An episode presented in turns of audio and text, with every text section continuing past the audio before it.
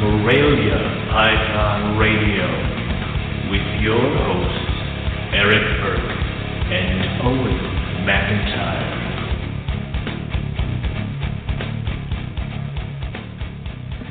Good evening, everybody. Welcome to another episode of Morelia Python Radio. Tonight, it's just Owen and I.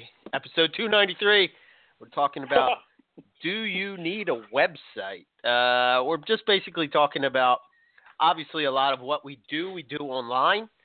Uh, Yes. And, you know, what is, what is, uh, the need to sort of put yourself out there. What do you need? What do you need to stand out, et cetera, et cetera. I, I, I sort of, uh, if you've seen my website, then you see that I kind of am into websites, but it is a labor of love for sure. And uh, we're going to talk about the pros and cons and just different ways of looking at things uh, as far as getting your name out there on the internet because uh, you know people don't know who you are uh, personally. Maybe they've never met you, and they're going to spend some money with you, and you know that takes a little bit of trust. So if you can somehow uh, get people to know who you are before you're even going to sell uh, a snake or a reptile, then uh, you know that's that's that's a good thing. But uh, but I don't know.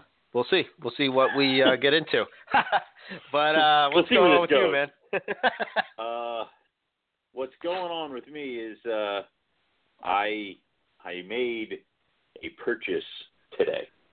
Ooh, I like it. and it's a, and it's a purchase that you and a select few other people knew were coming, and uh, I Ah, yeah. Completely, blame you for this. Like entirely, entirely blame you for this, um, because you you brought them up and you showed them to me, and it was like done, had to happen.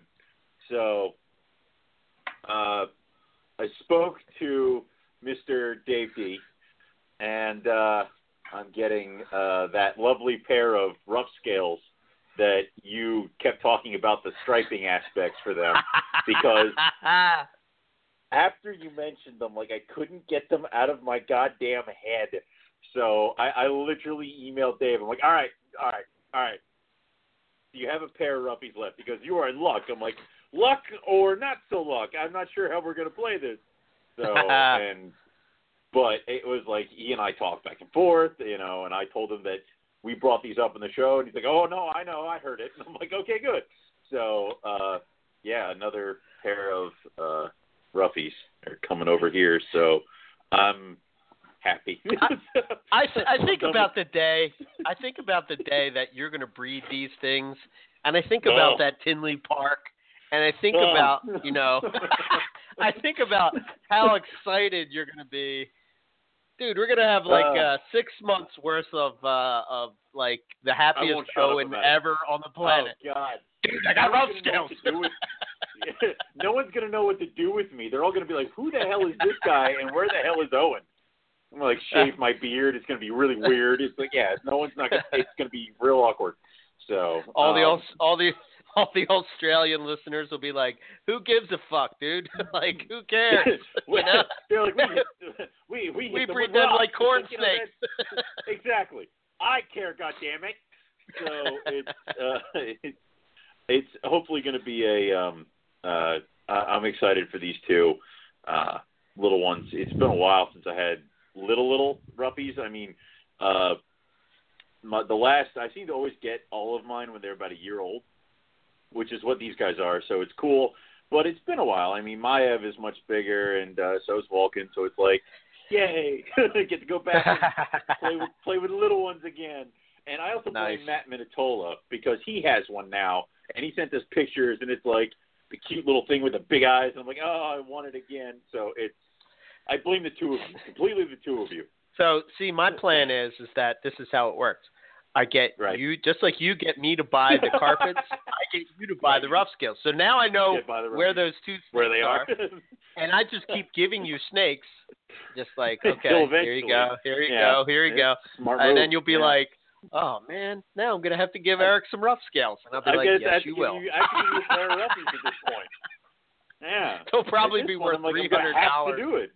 Oh yeah, no, they're nowhere near what what what's like the oh yeah, dear God.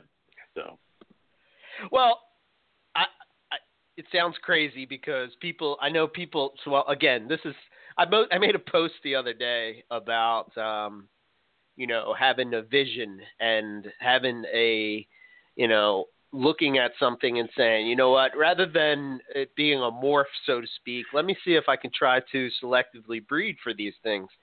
So right. you know, uh, the, my post was about my, you know, and everybody busts my balls, including you, All- about all- my yes.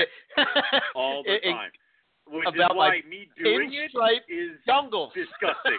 yeah, Yes. disgusting. So yes. So everybody focuses on uh, high yellow, low black. I'm focusing on a Mhm. high black, low yellow, to the point where, yes, there it is. Look, there they are. Yeah, aren't they gorgeous? see, see that, see that side pinstripe, right, on your I rough scale that you just posted on the chat. So Yeah. that would be yellow, and then the top, Uh-huh. just like on the top, right by the, I guess the like right after her neck, about maybe a quarter way down her body, she's got that. Now imagine all black with that pinstripe. So if you could do that with a carpet, why couldn't you do that with a rough scale as well? I know. You know. Um, So- so that's. I don't. I'll let you know. Uh, or again, vision. know It'll take a while. Yeah. Oh Yeah, dear God! take a while. I can wait though. I don't care. So you see, the problem is that I want rough scales to get down to the three hundred dollar range because then I can get a bunch and be very happy. so Don't just have all rough scales. I'll have all of them. They'll all be I'll be mine. getting calls. Dude, I need cage Oh, yeah. space. Do you want this? I got a roughie that's really pissing me off. You want to take it? Exactly. So that's the master plan. Um, no, no, no. You'll so- be giving me your carpets. You'll be flooding out Oh yeah, carpets. oh yeah. I'll be, kick yeah, them get rid of these out. things. Oh yeah. Carpets? you kidding me? Uh, You watch that's it. If the child's roughies play. needed, if a roughies needs the cage, I'm gonna drop the IJs off at your house. I'm not even gonna tell you yeah. I'll ring the bell, Uh, drop the bag, and then run. So Uh, yeah, I was uh, I was digging up some old, well, maybe some pictures from about uh, maybe about six months ago for uh, poison ivy babies, and I was trying to show people again uh, the vision. You know, yeah, well, you know, poison ivy is one of those things. I, I I can't say what is going on, but I can say what I see, and I do know what happened with her. So again, Mhm. for people that the people that don't know, Jake Milbrat produced her, and uh, I have the pictures of her parents, which were highly melanistic. So back in the uh, back in the days of MP, um, it, for those who don't know Jake Milbrat, he was big time in the carpets, and now Mhm. he's doing ball pythons. But uh, Jake had a, a, an awesome collection, and there was two things that he was working on that I, I remember him posting was a melanistic jungle project, which was pretty cool, and then he also had this melanistic IJ project, which was which was awesome. So he, he produced, he made the he put put the clutch together, and he just figured. I think his focus was just trying to selectively breed for you know high black uh, carpet pythons, and uh, turns out that they were all born normal. So I was again going back to my website, was looking at the pictures of when they hatched out and what they looked like. They were all normal, and I was kind of bummed when it happened, but at the same time, I was I kind of expected it a little bit. But every time these guys shed, you know, uh, as they age and get bigger and bigger, the black on the saddles creeps in and gets closer on the top, but it also Mhm. creeps down that it goes towards the belly. So like like right now their head their head stamps are completely black. And they, the head keeps getting darker and darker. And it's it's I don't know. I, I've photographed it, but it, I, I guess what I'm gonna have to do is like put a succession of pictures together so that people can You see are. what I'm talking about. You know what I mean? You are. But uh, well, the one you posted has a ton of black on it, and I remember them being born, um, and seeing the pictures of them. Also seeing them in person from like the day they hatched. The progression has been, um, it, it's it's like looking at it, you realize just how many, how much they've turned black since when they were hatched. It's like they were dark when they were born, and it's like, oh, that's cool. And then the the picture you just put up of the one baby, where the saddles and the back are pretty much almost completely taken up. It's like holy crap, the black has definitely come in here to the point where it's totally almost creeped and killed all the orange uh, on the sides, and it's just starting to really take over. And the heads are almost completely black when it comes down to it. There are a few that have a lot more of the rust color, but you can kind of see where that's starting to change. So Yeah. it's really cool that way to watch that progression. So, you know, it's uh, they're very interesting. Um, and I will give you this honor. It's probably the it's probably the only IJ project I would ever want to get into.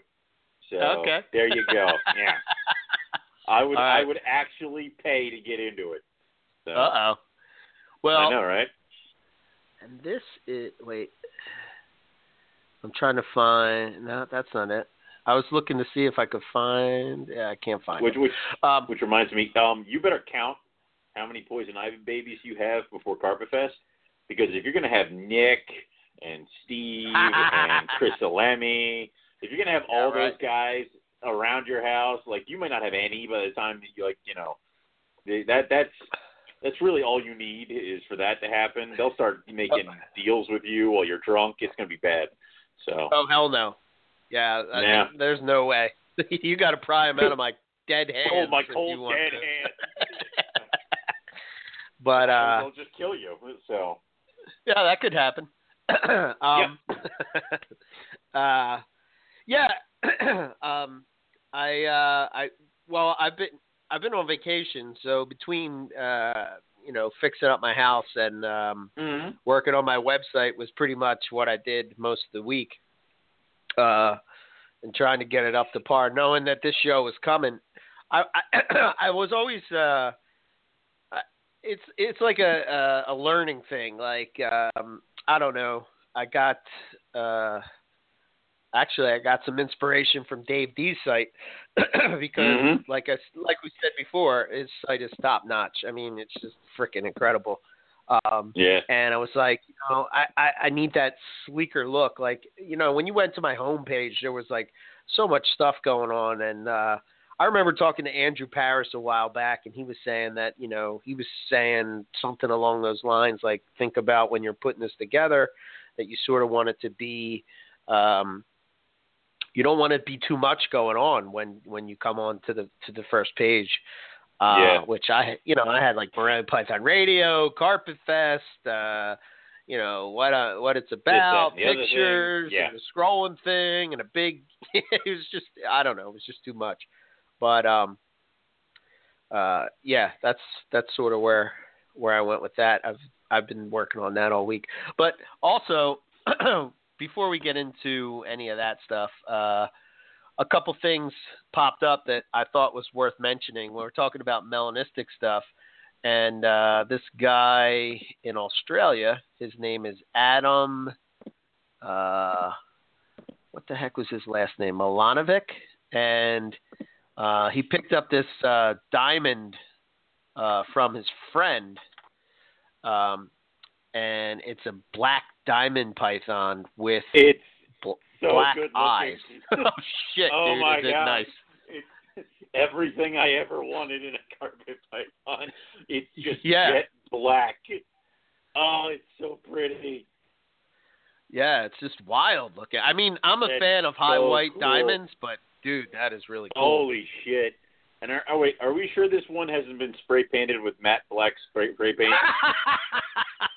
uh, I don't know that Don't for a fact. Don't get me so excited just to be let down again, okay? Yeah. Well, it goes along the lines of the Darwin uh, melanistic project, Yes. and I think I, I I sent you a picture of this. Um, And this the was, uh, afterwards. yeah. So this is the Yeah. Darwin that's down at the Snake That's- Ranch. Um, yeah, it's the Darwin. It, Which is you, pretty it almost sick. Looks like, a, looks like a freaking white lip. It's like you, they, you can see the white in various areas, as well as maybe some of the other colors, especially in the diamond.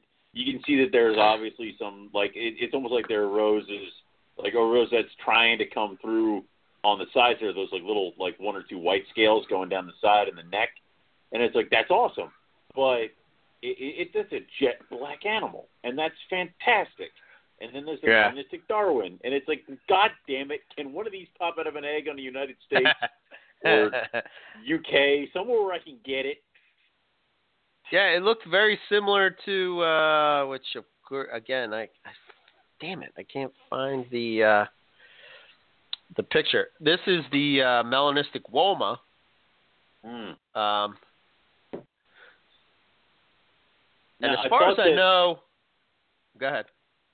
I thought that was womas. I thought womas were weird, where it's like all their morphs like are progressive, where it's born it looks normal, and then over a little bit of time, it becomes black or patternless or whatever the hell.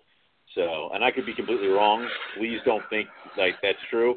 But looking at the melanistic woma, I kind of see its pattern in there. Like, don't you see the hints of the tiger stripes? Yes. Kind of, yeah. Yeah. So, which you know, melanistic cats, you can see their spots still. So, Yeah, I think with these projects, I mean, they're still getting worked on, obviously, in the uh, in, down in Australia. Um, these guys are, uh, you know, especially with like things like diamonds and stuff. It takes a while for them to grow up and and and whatnot. So it's not like it's not like a quick turnaround type of project, but uh, it's still pretty awesome to know that uh, that they're working with this kind of stuff. So just to give you an idea, this is the picture I was looking for. This is poison ivy, which looks pretty goddamn similar to what's going on with the um, that Darwin. Yeah. But with the Yeah. Darwin, the the difference is is that um, Ivy's got a head got- pattern. Yeah, she's got that black. Yeah. That she's still got like a regular pattern. Uh, it's almost like Yeah. raccoon eyes, but in reverse. And then you can sort of see she has sort of a pattern in her neck, kinda, and then sort of a stripe Yeah. down her back. Whereas like the melanistic Darwin, but even that one has sort of white on its belly. It it So- does, but the but with with him it's or with the Darwin, the melanism pretty much takes over everything up until where you get close to the belly scales. With her, it's like the pattern itself is being engulfed by the black. It's like it's like the pattern was there first, and the black is just growing over top of it, just doing away with it, which is kind of Right. cool in my opinion. So you know, So yeah, and if you look at the babies that I posted earlier, you can kind of see that same sort of progression kind of Yeah. happening. You know, so yeah, it's it's a shame that no one will ever get these babies. I know. we keep bringing them up just to tease you people. I mean, it's Yeah. horrible. We're horrible people. So, Yeah, it's not nice. And No. uh the other thing that I thought was pretty cool is that uh that new boa that they found in Brazil, the Cropana. Yeah. Uh, uh it was um you know, it was Corallus cropanii, I think it is. Uh Okay. Anyway, uh, they found this in that video. Um, I posted it over on MP's uh, Facebook page. Uh. Shared it over there, but uh, that was pretty cool. And then I don't know. It, it started me thinking about things like uh, you know Oenpelli's and rough scales. Yeah. Like, I mean, they thought this thing was. They haven't found this thing since like nineteen what sixty or something like that. said, Like, but yeah, it's been it a long time. something along those lines. Yeah. It's, so this is this is the stuff you got to think about where it's like either it's you always like to think that something that you might consider is gone might not be and also you might want to always fun to think about that that one animal that maybe has been described once might still be out there or will show up any day so that has happened a lot of times with scientific discovery and it's really cool when it does especially in something like a reptile that we all really care about so it's really cool that it's there, and it does kind of breathe a little bit of hope in the fact of that. Okay, cool, it's not gone. Here it is, right. and maybe now something can be done to preserve it. It's like they got the Oenpellis, that's great, and they're breeding it that in captivity. That's freaking awesome. Now, if anything happens, we're, we're okay. We have a captive population of these things. So Right. it, it'd be really cool if they could find some more of these boas and kind of do something to help it out or even study them further. It'd be great to find out that it wasn't just like one or two individuals. Like I hope they find like a pocket of like 20 and they're like, okay, cool. So you know, we'll see. But yeah, you it's awesome. you never know. Yeah, I mean, Yeah. shit, dude. What if they found them in New Guinea? That'd be they a found children's pythons. I mean, I don't know. Why That is true. I mean, it almost gives you hope that Bigfoot is real. So yeah, well, you know. we're not going to get into that. Yeah. there. I can't Yeah. believe you brought up Bigfoot. Do you I need had a safe to. I was space? waiting to. No, Do you, well, do you do you need a safe space? I might. If, if we got one, it'd be nice. But you know, I was. I did it to preempt other people doing it, so I've just decided to beat you all at your own game. So okay, you're taking the fun out of it. All right, fair enough. I know I am Uh, killing it and killing it dead. All right, so I don't know. Uh, maybe say talk about your breeding season before we get into uh, websites and such. I am you- sc- screwed. I'm so screwed. It's going way too well, and I don't think I have enough baby cages for what's coming. So um, we're gonna see. Hopefully, I'm completely wrong, but a lot of a lot of girls are starting to shed, and a lot of Okay. boys are starting to try to run out of the cage. So I had to separate a few pairs. A lot of the girls are moving their bins, hiding in them. Um, I've already marked it down. Uh, it's looking like March is going to be a pretty busy month uh, for me. So Okay. yeah, I'm excited uh, and hopeful. So uh, I'm pretty sure I got the one pair I really wanted to, and that was the Super Caramel that I produced to the Xanic male. So I'm excited about that one. And then uh, I also got the, I believe, believe I got the Caramel Tiger to the Caramel Jag. So hopefully we'll have Super Caramel uh, Tiger Jags like the long way around the barn. So uh, we'll see how that That's goes. That's pretty cool. So it, it, I know, right? So I'm interested in all those, and I'm kind of, like I said, I'm hopeful. I don't think I'm going to get anything from the White Lips or the Olives, unfortunately. They're just not showing any interest in each other. Um, but everything else, uh, we're looking okay. So if I need to, I might be calling you and telling you to come over. We got to build baby racks. So yeah, I'm pretty good. I'm pretty good now with the saw, so we should be all right. there you go. Exactly. I'll be like, how good are you at building shelves? Excellent. Yeah. Get over here. So you know that's how it'll probably go. Right. But no, dude, I'm Uh, I'm ready. Uh, I went to um, White Plains this weekend, which was a hellish drive um, through snow, sleet, and all that other fun stuff. And then uh, Hamburg's coming up, not this weekend, but the one after that. So I'm ready and raring to go to get some babies out of here to make room for the little other little ones. So Okay. Hamburg next Saturday. Not this Saturday. Next Saturday. not this Saturday, next Saturday. Yep, yep, yep. yep. All right. That would be uh 25th, just I believe. yes. Okay. Cool. Cool. Uh all right, so let's get into it. Websites. Uh Go for it. I don't know. What do you think? Do you, you- I mean, obviously you have a, a website. Uh, I do. I'm going to pull it up right now as we speak, so we can I talk. wouldn't. It's outdated and needs to be updated Ah. a little bit. And I did update right. the breeding journal after we took, after we spoke, but I Okay. decided I need to take new because a lot of the pictures on there for breeders and animals that I've had for a long time are like their baby pictures or pictures that I took with like a non-professional camera and crap like that, um, like in their cages. So I kind of Yeah. decided that the best thing to do there would be uh, I'm gonna have to do professional, good-looking photos of all my breeders and stuff like that. So I'm gonna be doing a little bit, some more alterations to it as time goes by. But um, I I do have a website, and I had the website because, uh, well, first off, I started before uh, the whole Facebook thing was really kicking off when it comes to uh, businesses. It was, Facebook was just like a place you went, where you had your own little profile, and that was it. So Right. everybody, when I started, had their own individual website, and a lot of those were linked through uh, Morelia Pythons, uh, the forum. So when I started, I naturally started one as well, um, which I felt I kind of needed to do because uh, what you were saying earlier. You kind of have to get your name out there, and you kind of also have to get your name out there well.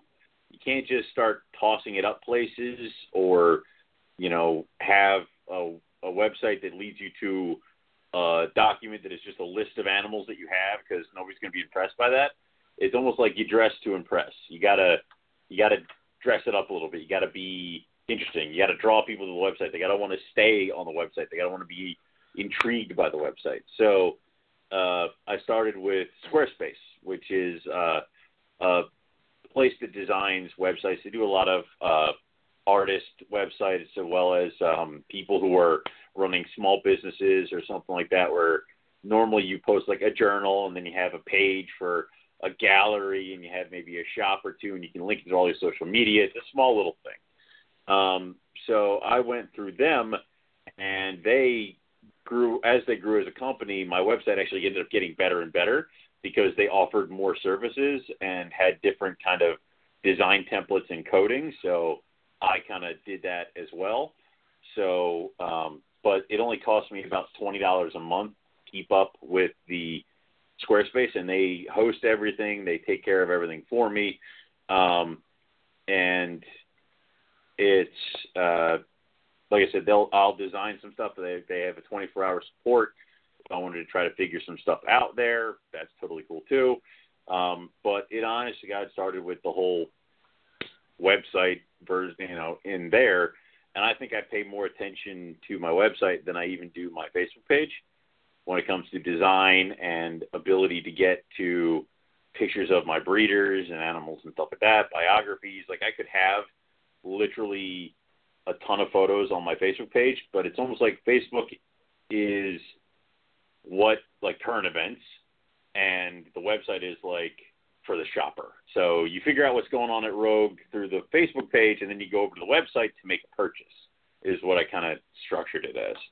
So I Right. think websites are important, but that's just how I started. So How how soon did you have your website before you were uh, breeding snakes? I mean, did you have it right away, or was it? uh, the I did not have the website when I was just raising up my collection.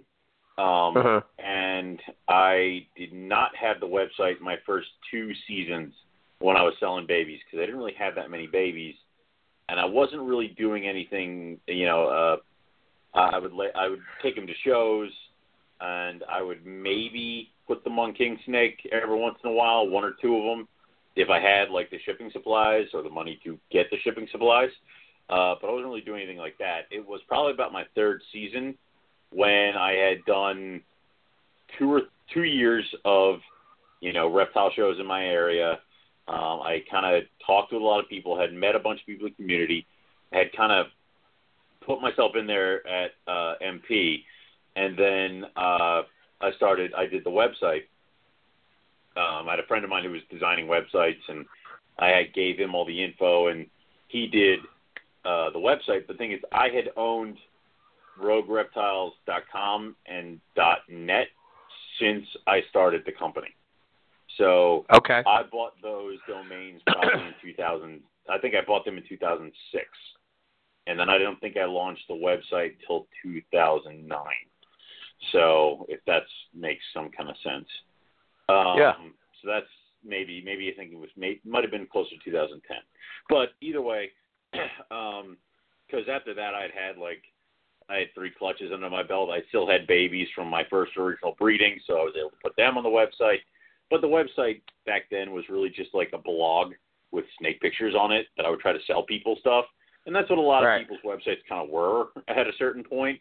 And then people Uh-huh. started getting them like professionally done and all this other stuff. So um, that's just kind of where it went. Um, but I, I kind of moved quick because I didn't want to be the guy who owned a bunch of stuff saying Rogue Reptiles, but then couldn't get the website name.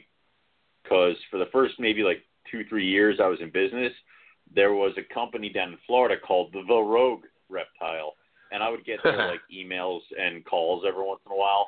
Where it's like, you Right. have Vietnamese blue beauties. I'm like, nope. Who are you talking about? You're on the website. Wrong website. So you know, I think they went away because I haven't had any calls from them in a while. So like a couple of years, but Yeah. I didn't want that to happen. So, well, first, I'll guess I'll answer the question. Do I think that Yes. uh, you know websites are important? I do, um, and I think that probably the reason that I think that is when I was really getting into um, looking at you know doing this more than just keeping snakes, but breeding snakes and you know selling them at some point. Mhm. Um, it was what everybody had.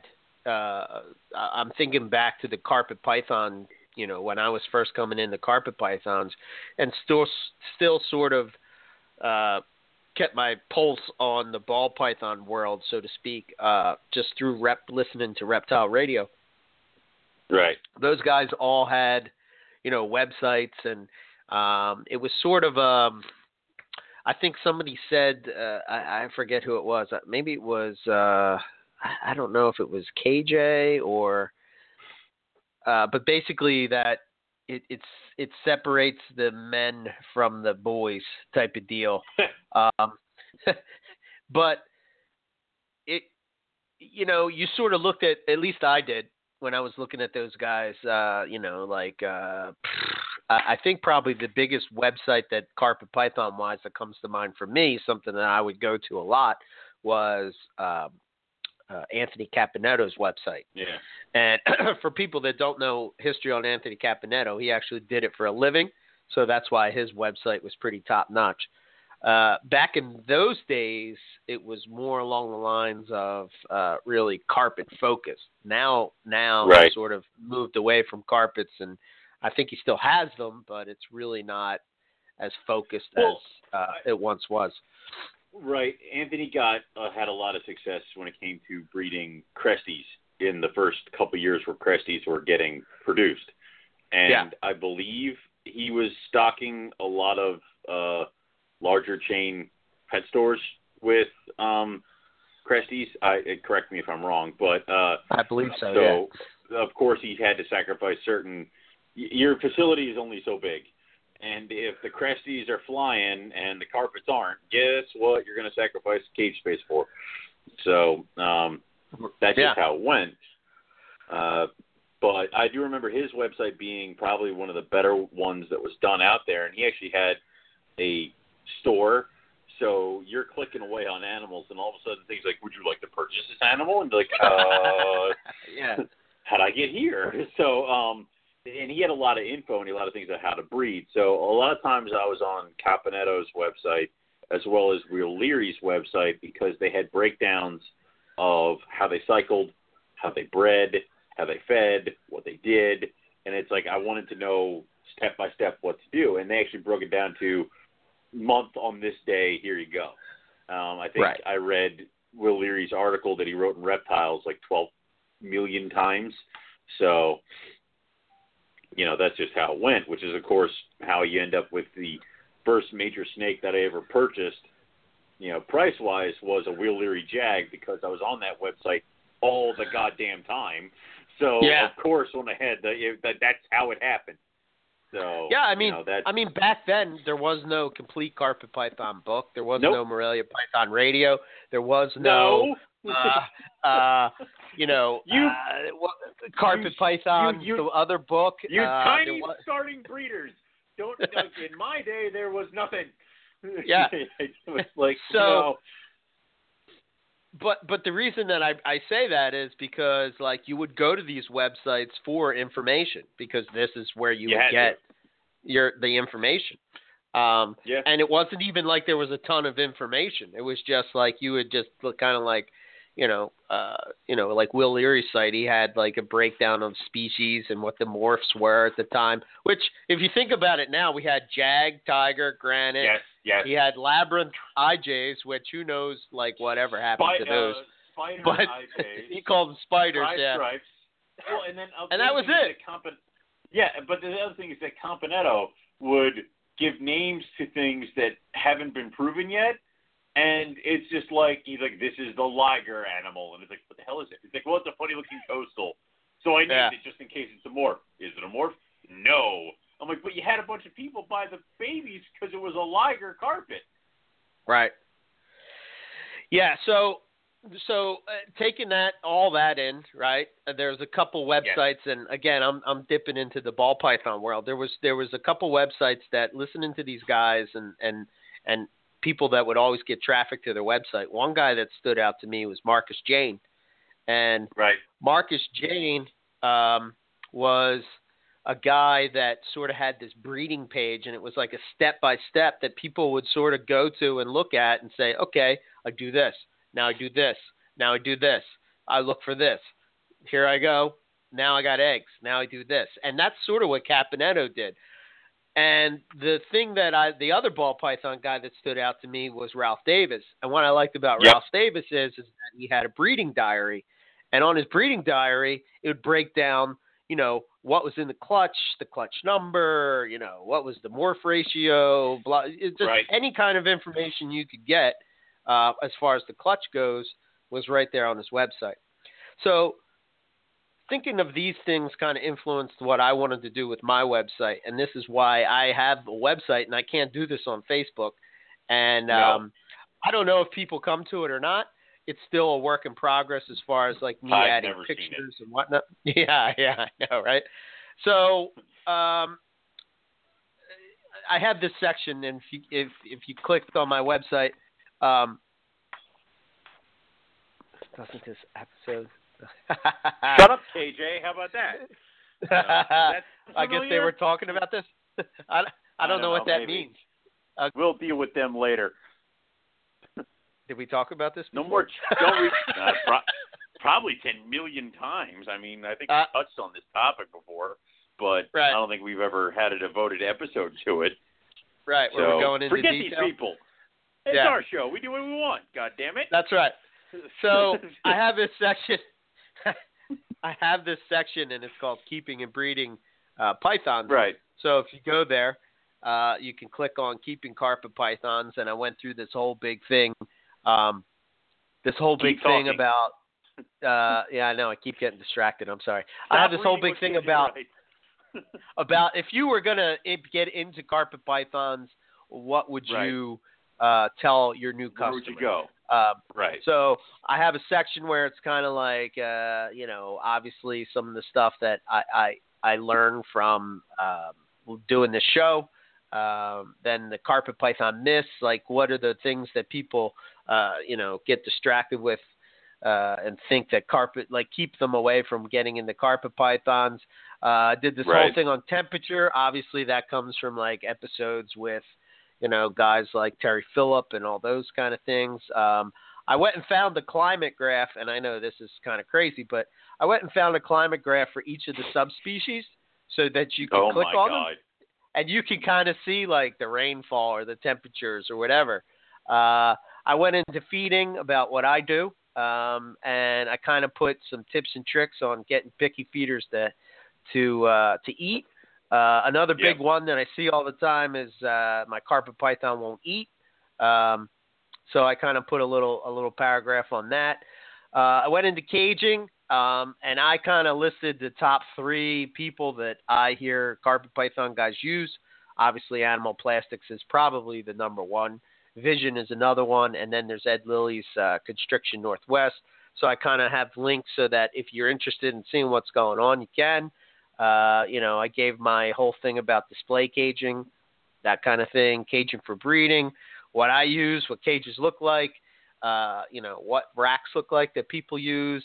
Um, then I just went through the complex, uh, you know, species by species, just a little, little, uh, which I'm, I'm still finishing that up, but species by species as far as, um, I should say subspecies by subspecies, uh, you know, and then you can click to my collection uh, f- to see what I have as far as each subspecies goes. So that was that, and then I kind of, I kind of, you know, which is kind of taking a page from Anthony Caponetto's idea, Mhm. and then the breeding one is kind of the same thing. Uh, you know, I break it down, uh, just different things that I've learned. I go through month by month, week by week when I'm dropping temperatures and bringing it back up. Um, I got a section that I just have to add on as far as like things like my male won't breed. What do I do? Male combat, driving it in the car. Uh, you know, all these different tips and tricks That- that, we've learned doing the show. Right. That was funny So- because I believe somebody asked that on the Carpet Python discussions. Like, I can't get my male to breed, and I've tried everything. And I'm like, take it for a car ride. And they're like, seriously? I'm like, yes. so you know, it's there are a bunch of tiny little tips and tricks which are hilarious because when we were running through it, the the website we we talking about how there were very few websites that had information. There were even fewer breeders that were willing to reveal information. So Right. you know, it, it's like getting these tips and tricks you had to hear from like whispers from behind a table that talking to a one guy that you bought like six or seven pythons for he from he'll eventually tell you how to do it so it's Right. it, it, it's a lot better now that the info is out there um Right. but yeah So the other thing um, that I did that I wanted to do as far as my website that's this is something you can't do on Facebook. Um, I guess you can to a certain extent. Is I do a breeding diary, and yes uh, you know you click on the breeding diary and it goes year by year. You click on the year, and what I tried to do, like if you would click on 2016, it'll tell you the pairings. Um, it gives the pairing notes as far as you know when did they lock, when did they uh, ovulate, when did they shed, all that kind of any kind of information that I had, I put down. Um, I also put pictures uh, of the the sire and the dam. Um, I also put uh, pictures of you know when I thought she was going to lay, and then a picture of the clutch. Um, the one thing that I did do uh, is I have a little little button where you can click on the clutch page, and because I moved, I wasn't actually able to do this 100% as much as I wanted to. But it gives a little history of each animal, the sire and the dam, when they hatched, uh, pre-shed from hatching, and then an updated picture of them uh, especially the ones that I still have and what they're looking like now as far as progression picks go. The, Mhm. the idea is is that if you get an animal from me, you're going to get a number uh, as far as like what that number was and what the clutch was. Um, so now I don't have to send out like CDs and zip drives and all that stuff. You just go to my website. You can see all the the uh, the history of the animal. The the cool thing that I that I did that that I thought was if you go to my collection page, right, and then you click on Right. like a subspecies, uh, you know, whatever.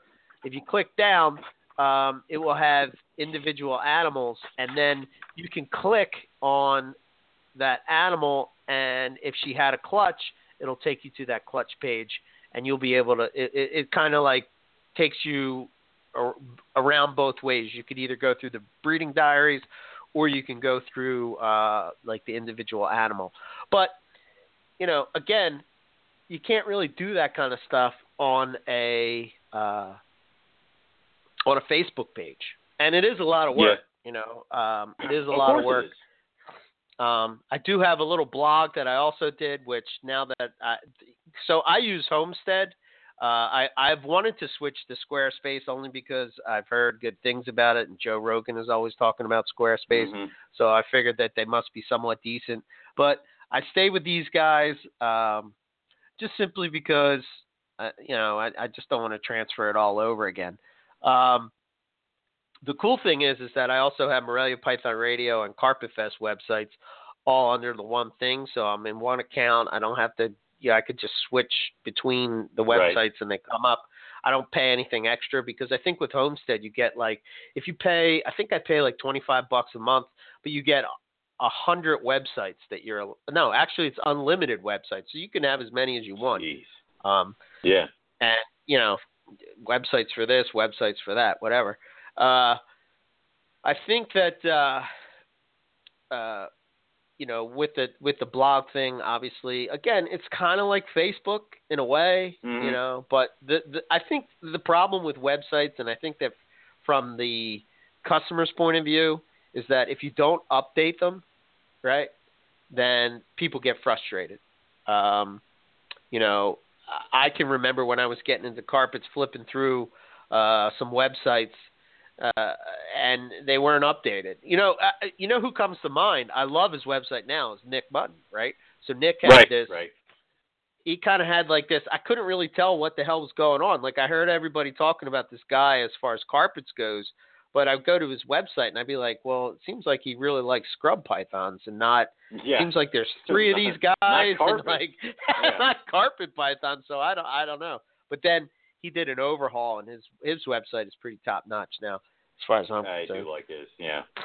Um, So, and it, it, it's kind of like what he has with all the different animals he's working with. He kind of goes with the whole, you know, uh, overview of the different species he's working with. He doesn't tell you exactly how many he's got and what he's working on there, which is kind of cool because he very rarely has to update it. My dumbass does individual animals where it's like, oh crap, you know, up to update Yeah. this picture. People haven't seen this one in years, and blah blah blah blah blah. So, you know, it's kind of one of those things where I might be moving a little bit more towards where Nick does, kind of that way. But then it's also nice because people have contacted me about getting pairs from this animal, or you know, it, but it is kind of also frightening when somebody comes up to you at a reptile show and they're like, "How's Maverick?" I'm like, "How the hell do you know who he is?" so it's like you know, oh, that's right, he's on my website. So it's like a little, it freaks you out sometimes. So, um, but yeah. it it uh, it's one of those things where if it is appealing, people will come to it. People will spend more time on it, and you'll draw people in that way to be interested in your own projects as well as the animals that you're producing. So, I mean, I don't know about you, but Benjamin, the pictures of Benjamin, lured me to Will Leary's website. Hell And yeah. Be, being on Will Leary's website lured me into wanting to purchase an animal from Will Leary. And then I find out that Benjamin has bred with Madame Blueberry. And I'm like, I know both those names, and there is a clutch for sale. Oh my God. I- I mean, the Aurora was the ugliest jaguar ever. like, I mean, by these standards nowadays, she was hideous. But I Right. spent all the money I had earned that summer on her because I needed her. So Right. it it's like that's just how it went. And and it, it's like years later when you find out that Benjamin yellowed out, that you know that that he wasn't really the white jaguar that everybody thought he was. It was a little disappointing, but it's like, and also years later when your own breedings have surpassed the mother that you spent all that money on, it's like, oh shit, all right, well, you know that's how it happens. So it, it, Yeah. it's, but again, it's that one picture that draws into it. So when you don't see people take the time to set up the picture right, set up the website right, when all they do is they just open the bin, take a picture with the phone, and that's the picture of the animal that you're going to use for everything. It, it it's like it's like showing up to a wedding in one of those shirts that has like the image of the tuxedo printed on it. It's like and, and like Yeah. sneakers, it's like put a little goddamn effort. So it, it would go a long way. Yeah, I think uh, I think that uh, you're right. You know, that's uh, that's actually. I know we're going a little off topic as far as uh, We very much are. know, uh, websites and stuff go, but I think it's important when you're buying uh, nice animals. I have a hard time with this, but you seem to have this nailed in. Um, as far as uh, naming your animals, I think it gives people. I I think it gives people a little more. Um, what's the word? Like, it uh, it it, it just so, like they can easily relate to the animal. I guess. You Yeah. know what I mean? Like it, It- just seems like oh, it's like oh, Aurora. I know her. you know what I mean? Exactly. to be honest, it, it does. It, it really freaking does.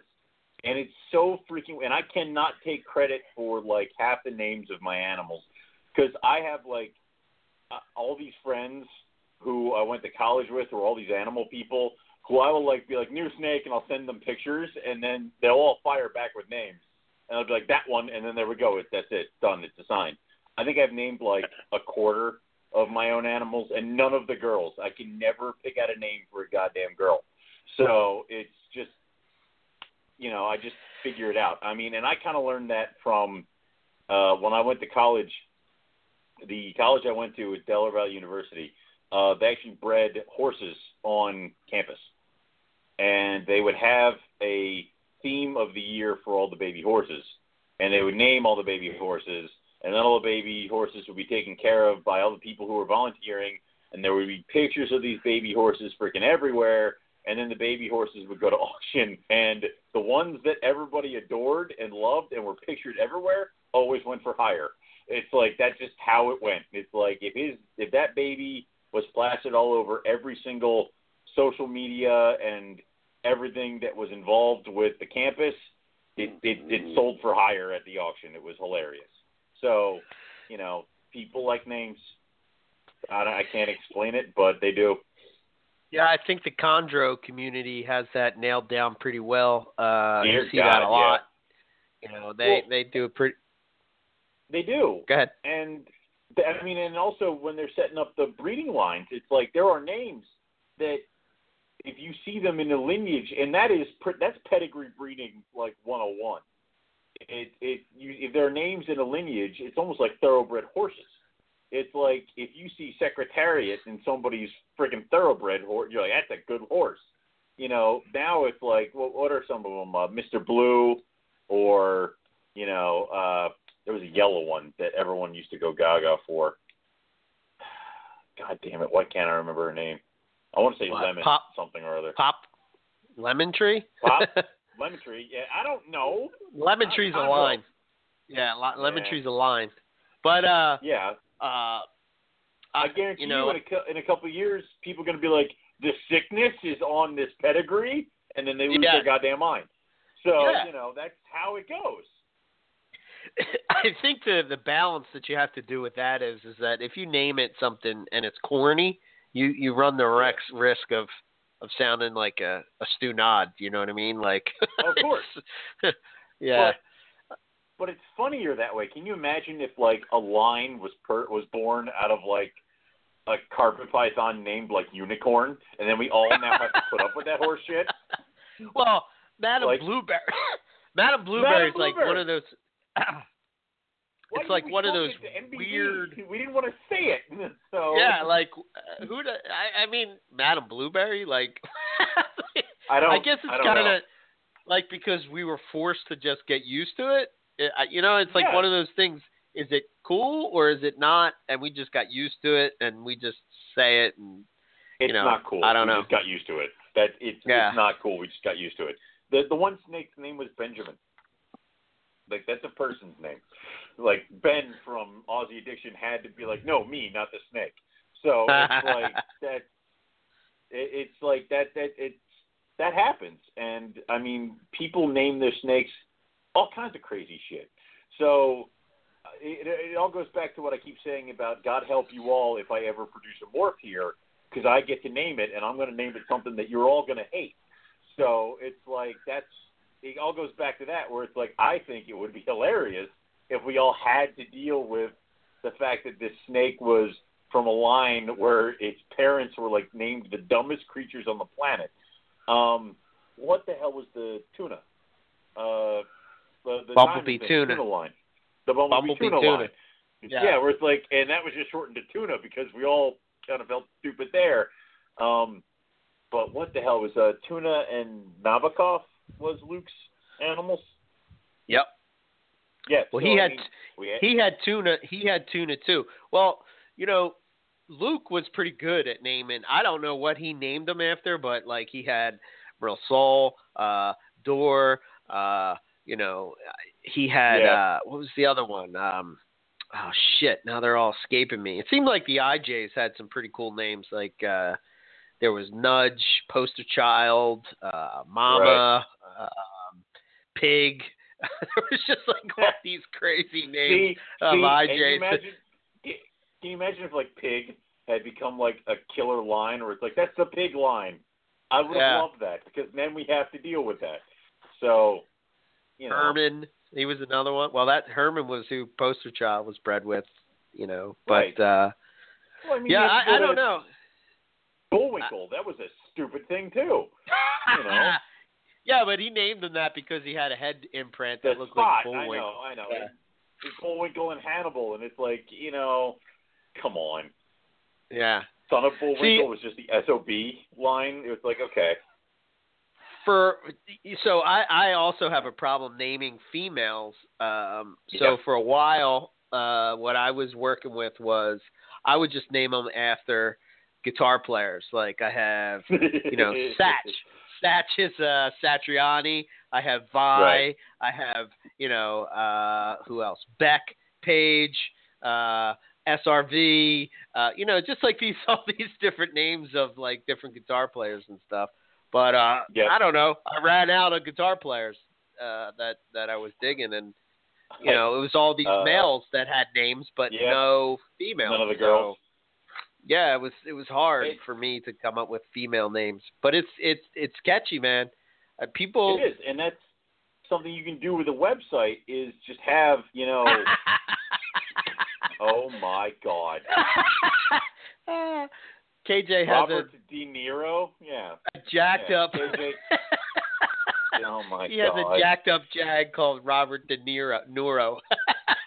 Robert De Niro. good. That I like that. that is fantastic. I I do like that. But yeah. it- it's almost like you can do this. You can do this with a website. You can have a uh, a bunch of pictures of one of your animals, its name, a stupid little bio about it, like where you got it from, fill in all the blanks, and in this way, when people look at the lineage chart, they see Venus's name, and they're like, okay, Venus. They go on the website, they can find Venus under the caramel carpets. They can read her stupid little bio. It's all the info where I got her from, all that fun stuff like that. And there you go. It's all right there. They kind of almost feel a little bit better about the purchase or anything like that because they have her. And I mean, I have the progression shots from when she was tiny all the way up to now. You can kind of see how she colored, see how the babies are going to color. It's almost like having a different level where if I were to do that on a Facebook page, I'd have to have pretty much an album uh, dedicated to every single snake as opposed to just having a bunch of pictures on one page. It, it's almost seemed like you could do it on a Facebook page. It would feel very jumbled, very busy, and very hard to, to navigate, as Right. opposed to a website where it's like laying out all the adult breeders. Here's their bios. Here's everything going on right now. So it's uh, I, I would prefer the website when it comes to that kind of stuff. So Yeah, I, I've I've made the commitment that you know I'm gonna keep my website up to date as much as possible because again, that's something that uh, there was a few people over. So I posted the question, you know, over on Morelia Pick of the Week, and a couple people said on there like uh, you know that they would prefer to go to a website, but uh, they stopped because none of them are up to date, and you know that seems to be Right. a problem. And I think that in a way, uh, I guess like I, it, it's it's time. Really, it comes down to time. Uh, I would say that if you're going to dedicate the time, then a website is probably an awesome way to go. However, if you are not and you're just going to waste your time, it's probably better just to go Facebook uh, because yeah, you know the problem that Well, I mean- see with Facebook, I mean today, right now, Facebook is it, and it continues to grow and get bigger and bigger. But remember, MySpace was cool at 1.2, so Right. so were forums, and you know what happens if all of a sudden you know Facebook starts to charge? Or remember when they said you couldn't sell animals on Facebook? You know, I mean, all these things. Like, what happens if they just decide tomorrow that, like, hey, well, we're not going to promote this anymore. Uh, we don't want to do this. Uh, promote any animals being sold on Facebook. Obviously, sort of, we got around that somehow. because You're just not allowed to do it on uh, that that, that Facebook store or whatever. thing. Right. Yeah. Uh, Which but still happens. I mean, I don't. It's I don't know about you, but I get those alerts that somebody's posted something in one of the for sale pages I'm in, and it's on that Facebook Market thing. So I have no idea what the hell they were talking about. But um, yeah, it, it could change easily, completely. Yeah. Yeah. And what are you going to do then? All your information You is have to going buy a to be lost, website. and you'll You- you'll you you'll. have- You have to hope yeah. somebody hasn't purchased the dot com that you need to have a website with. I mean, uh, it's when I when I went looking for mine, someone had actually purchased RogueReptiles.com. That's why if you look at my website, it's Rogue Dash Reptiles because screw that person because they wanted five thousand dollars for dot com and then five thousand dollars for dot net. So they wanted Oh, ten shit. grand for those two websites, and this person owned sixteen different reptile themed dot coms and dot nets.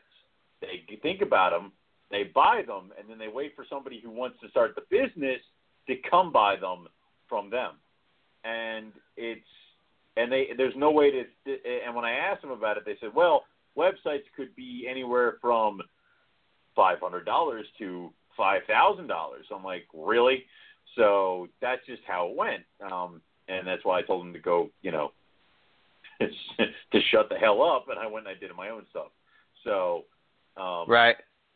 but for all you know, you could go and try to find, say, somebody owned ebmorelia.com, weren't using it, but wanted you to pay this much money for it. You may have to rethink your business name. Yeah. Absolutely. that would suck. Yeah, you, Yeah. I mean, I did it. Uh, so I guess when I first started, I wanted to be EB Pythons, and it was like, yeah, you know what? I don't know. I don't. I didn't. And actually, it was taken. So I was like, who the Yep. hell is EB Python? So I was like, all right, well, I guess I am gonna just deal mostly with carpets. So, all right, I'll try EB Morelia. Well, nobody knew what the hell Morelia was. You know what I mean? So Exactly. It's like, uh, uh, yeah, that's good. and that's how it happens. That's why I ended up buying .com and .net because a lot of times if .com's taken, you take .net and then you just try to outcompete the person who has .com. So Right. you know, obviously the person who owned RogueReptiles.com wasn't doing anything with it, so I knew I didn't really have anything to worry about. So I bought the two websites and outcompete. You know, now if somebody goes and tries to make purchase RogueReptiles.com, uh, I guarantee you they're going to be confused for me for a while. So just how it goes. Also, if you type in Rogue Reptiles into any search engine, I pop up. So it's already been established. So anybody who's looking is going to be like, "Up, name's already taken." So Right. that's how it really goes. Um, Right. and it, it again, if you're not thinking about having a website, you may want to buy the domain name anyway, just to make Yes. sure nobody else does it and beats you to it. Because if you're a person who is strictly on Facebook and all you do is post current event pictures and then babies for sale and maybe even some lineage charts, which is totally fine. Um, but then somebody, the same idea for a name for a business that you have, buys the .com, buys the .net, and then has a professionally made website, uh, which links them to their Facebook page and all this stuff. You're just going to be totally outbeaten, totally outcompeted, Yeah. and uh, that's not really how you should be done that way. I mean, you know, nobody. It's almost like going around you, and that's kind of unfair. So if you're starting to do a biz, a reptile breeding business, and you are serious about it, but you don't want to deal with a website, still buy the .com and .net just so nobody else can. Yeah. I did that with uh, a couple different. I mean, there's a couple different. Uh, I think I have carpetfest.net, .com, .org. Thank God we did that before those turned into something horrible. So Yeah. Carpetpython.net, You bought a carpetpython.org. I have. yeah, Uh, you know, I don't know if I'll ever use them, but I have it just if I wanted to. Uh, you know, um, so a different idea, just so everybody, you know, just to change the pace, is that uh, MoreliaPythonRadio.com.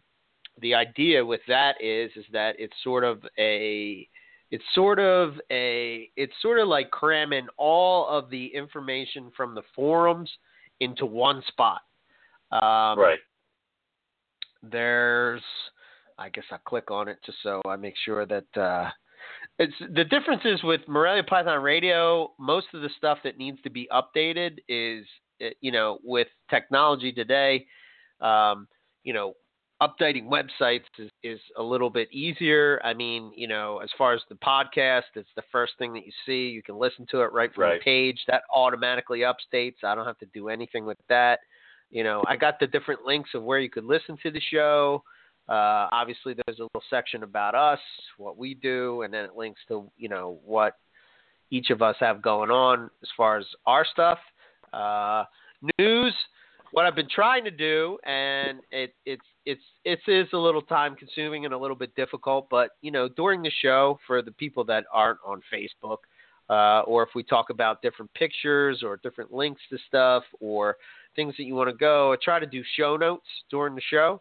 Right. Uh, and uh, I try to have it over there uh, so that you can go over and click on it and just see the different things that we've uh, talked about during the show. Um, so, uh, you know, that's kind of cool, I guess. Uh, the Morelia complex, it just kind of gives a breakdown of each of the species of Morelia, including rough scales and green tree pythons. I still have, it's kind of hidden, but I still have the scrubs that I did a big thing with that, localities and Right. stuff like that. Uh, you know, then I did the morphs of, of Morelia. Obviously, for the majority of it, it is all carpet python morphs uh, and just what the different ones are. That one has to get updated usually every season, and uh, you know, obviously because there's new 'Cause there's new combos and stuff that come up. It's But at, at least you can like get an idea of what's out there. You know what I mean? Right. And, and it's almost like it's a virtual uh, complete carpet python because unfortunately a book is outdated like a year after it's published. So it's nice to kind of have these little updates. I mean, obviously the complete carpet python is, I think, kind of an exception to that because a lot of the science is not outdated, but that back portion where a lot of it was the morphs, you know, Right. that the the season after that, all those morphs, like we would have had to add like six or seven new pages. So we can kind of do that on that website thing where you can kind of keep up to date on the morphs and things like that, what's coming down the road, some of the new combos, what they might look like. You might see a carpet python uh, combo on there that you haven't seen in person or on anybody else's website and become really interested in it. So it's a good thing to kind of check out to kind of see where you stand. So Yeah. You know, the other thing that I put on um, on np.com and uh, you know, I put this section called Morelia Python Radio Library, MPR Library. And basically Right. the idea of that is is that uh, just the different books and stuff that are out there that cover carpet pythons or even Australian pythons or just pythons in general that we talk about Right. during the show uh, are all right there. Um, and you can uh, you can you can get an idea of what what each one is, and and uh, you know that's pretty cool. I think um, if you back out and you just go to that front page, I, there's also a section where it has papers, um, and and and basically what that is is that uh, I've taken um, again. This is just something that's a work in progress, but as I go through and and and these different papers pop up about carpet pythons in particular. Um, you know, you can always use Google Scholar. That that could help us Yes. do the same thing. But uh, this will, you know, you can click right there to the link to the actual paper. The cool thing, uh, well, I shouldn't say the cool thing. What I who I got that from was Buddy Buscemi uh, on his Yes. website. As far as green trees go, uh, he has the same type of idea. So all pretty much the papers that are out there that have to do with uh, with chondros uh, you can find on gtpkeeper.com. Uh, he has it all listed there. So again, these are just ideas like what I did when I was setting up these websites. I guess back in the day when we were talking about the websites that we were attracted to, back then you had to know how to code and HTML and all this different stuff Mhm, in order to even do a website. somebody. Yeah, so you had to hire somebody to do it. But between Homestead is the one that I use, and the one you use Uh, is Wix, Squarespace. Squarespace. Dude, it, it's it's freaking. There I mean, if you can drag a, a uh, if you can send a picture in an email, you can do you can do this. Uh, it's pretty. I am not pretty tech savvy at all. I'm not tech savvy at all. I I I log on. They I logged on and they're like layout you want. You click it. It says all right. You can lay. These are, are going to be your side buttons. Label them. Okay. These are where those buttons are going to lead to. Label like that. That keep those pages in mind because we're going to work on those in a minute. What image would you want here? What text do you want here? And I did all that and then you click on the things. It's like, will this be a page that people can see, or will it only appear when people click on this button? Only when they click on the button. Okay, what's it about? And you go through it, and it's just like slowly but surely, you just kind of chip away at it. and all of a sudden after like a month or two, you have a really kick-ass website, and you're like, holy crap! I built all this just by dragging and clicking and you know pushing a button here and it says what's going here, like uh, image gallery, cool, done. It's Right, like right. that's just how it goes. And, and again, there are a million websites. Uh, when I first started, you had to get, you know, you had to get a guy, you had to set it up. I mean, that's why um, my sister is a writer, and she went to art school at, in Philadelphia. And Squarespace was kind of a really nice website company that helped out artists where they could go put up a gallery image of all the you know sculptures they have or paintings they have for sale. They have a little about us page and a couple other links, and that's all it was really about. And it was cheap because these are all college students. So she just went on there for me and designed it all with a bunch of snake stuff and then turned it over to me. So, and then again, as Squarespace updated, my website got like sleeker and cooler looking and a lot more options for it. So it's uh, it's really cool. So I would definitely recommend going to those things. And it's not that hard. It really isn't. And you'd be surprised how easy it is with a really kick-ass camera, uh, uh, a, an ability to edit your photos, and this Wix or Squarespace or Homestead. You could really make a really nice website easily. Yeah, yeah, absolutely. Um, I think uh, I think uh, you know. I, I guess one of the advantages of doing something that's on Facebook, like a Facebook page, is that it's free. You know, Yeah. um, obviously with these different, um, you know, things that we're talking I- about, uh, they cost about, I guess the average is what, like twenty to twenty-five dollars a month. I, I I really hate to break it to everybody. If you cannot afford twenty dollars a month, what the hell are you doing with a room full of Python? Just, Yeah, just I gonna mean- say it. I, I get. I, I think if you're doing this as like you know this is just a hobby and you don't ever really intend to have more than you know 20 snakes or something like that, and you know yeah, then you really don't Yes. need a dot com. You know. Well, no. Let's Uh, let's change it up. If you have twenty snakes and those twenty snakes are maybe like one or two are higher dollar animals, or you're like, hey, I love jungles and I'm going to breed her black and yellow jungles. Cool. You probably don't need a website.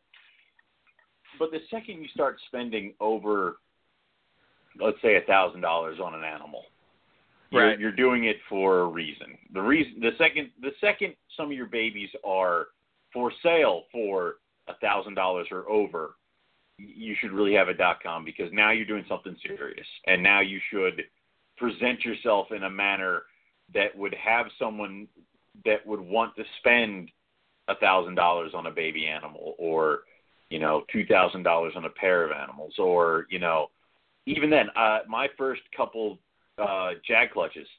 Jags were still in the seven fifty dollar range when i first produced and i felt like a complete moron because here i am no one knows who the hell i am and i'm trying to get you to buy this little yellow worm from me when there are 18 other guys who have the same little yellow worms, but they're on flashy, nice websites, and it's all like, I'm never going to sell these things. So it's like you have to grind it, do the work, get your name out there, and then you have to make sure that you look as, as good as your animal, as the animals you're going to represent. So if it's if your highest animal's a five hundred dollar jungle, maybe you can just rock a really nice Facebook page. That's totally fine. Nothing wrong with that. But Yeah. if you're if you're if your 20 breeders are all high end expensive animals, take the extra time. It'll it'll pay dividends.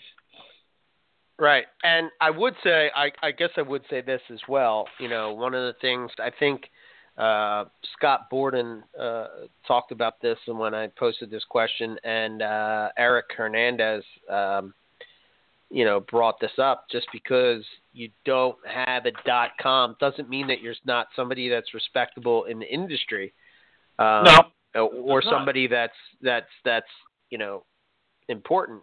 Uh, one of the people when I posted the answer in that question, uh, Gary uh, Valet comes to mind. I don't know if I I never know if I say that right, but um, Yeah. he's probably the I've best pronounced so diamond breeder. yeah, I know. Yeah. He's probably the best diamond breeder in the U.S., but he has no Facebook page, no website. Right. You know, Right. I don't even think the guy has email. You have to actually call him on the phone. call him. I mean, But- you want to talk about old school? Holy shit! You know. But but the whole thing goes back to the old saying, um, build a better mousetrap and the world will pave a road to your door. You know, what does Well- Gary have? Diamonds. Gary has Well, diamonds. And he I has think the reduced diff- pattern diamonds. Yeah, yeah. I think I think the difference with with a guy like Gary is is that obviously when he started out there was no websites. you know what I'm saying? Like he's been doing There this for wasn't. a while. So yes, that's true. if you wanted a picture of a snake, you got it sent through the mail. It wasn't like you could just like click a picture on your phone and and send it Uh. off to somebody via text message. God, know, that so- so annoying. so, yeah, he I he sort of he sort of I I I think he's sort of grandfathered in that he already name made a name for himself already. true. So Yes. if you're you're that type of guy or girl, you don't have to necessarily do that because people already No. know who you are. But But if you're you're just a guy that's showing up on the scene, yeah, Yes. I don't think that's going to work for you. Something. You Correct. need to do something. But here's the thing: is that also when it comes to Gary, I mean, Gary is how many clutches does he produce here? Two. I don't even know, man. maybe. I don't. I don't even know either. Not- so, and Yeah. he produces a limit. Let's say he produces a limited number of animals. Most of his animals are sold immediately to people who know to contact him and talk to him and stuff like that. But how many how many diamond sales do you think that he either misses or foregoes because he doesn't have a Facebook or website presence? If people could automatically know where to go to get everything immediately, and I'm talking like people who are still brand spanking new. How many people buy diamonds who are from a veil line animals from people who routinely advertise or have a large Facebook presence? Yeah. Enough to Uh, make well, diamonds worth it. But I mean, I'm yeah. not saying that Gary is hurting for sales and that you know he's never going to sell his shit. I'm just saying that you know if I imagine Gary would probably sell out in three days if he had everything where people who are just a little bit interested in diamond pythons could go to get his stuff. Um, you know, but that that being said, it's it, it, again he doesn't really need to do it. It's kind of like a weird thing with him where he has no problem selling out, but he's known for these animals and if you really want these animals, you won't mind having to go find him and do all this stuff to get them. And you know, his line's been out there for so long that he probably doesn't really even want to sell to the people who are like, I really like a diamond. This will be my first snake ever.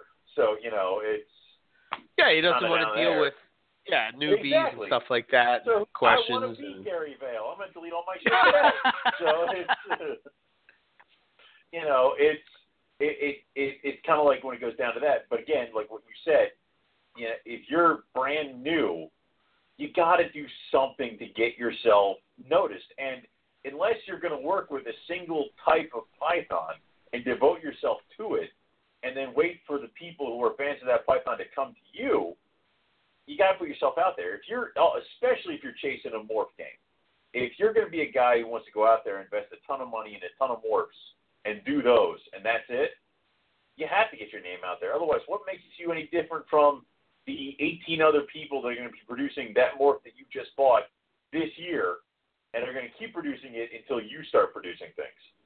You know, you, that's how you get lost in the shuffle.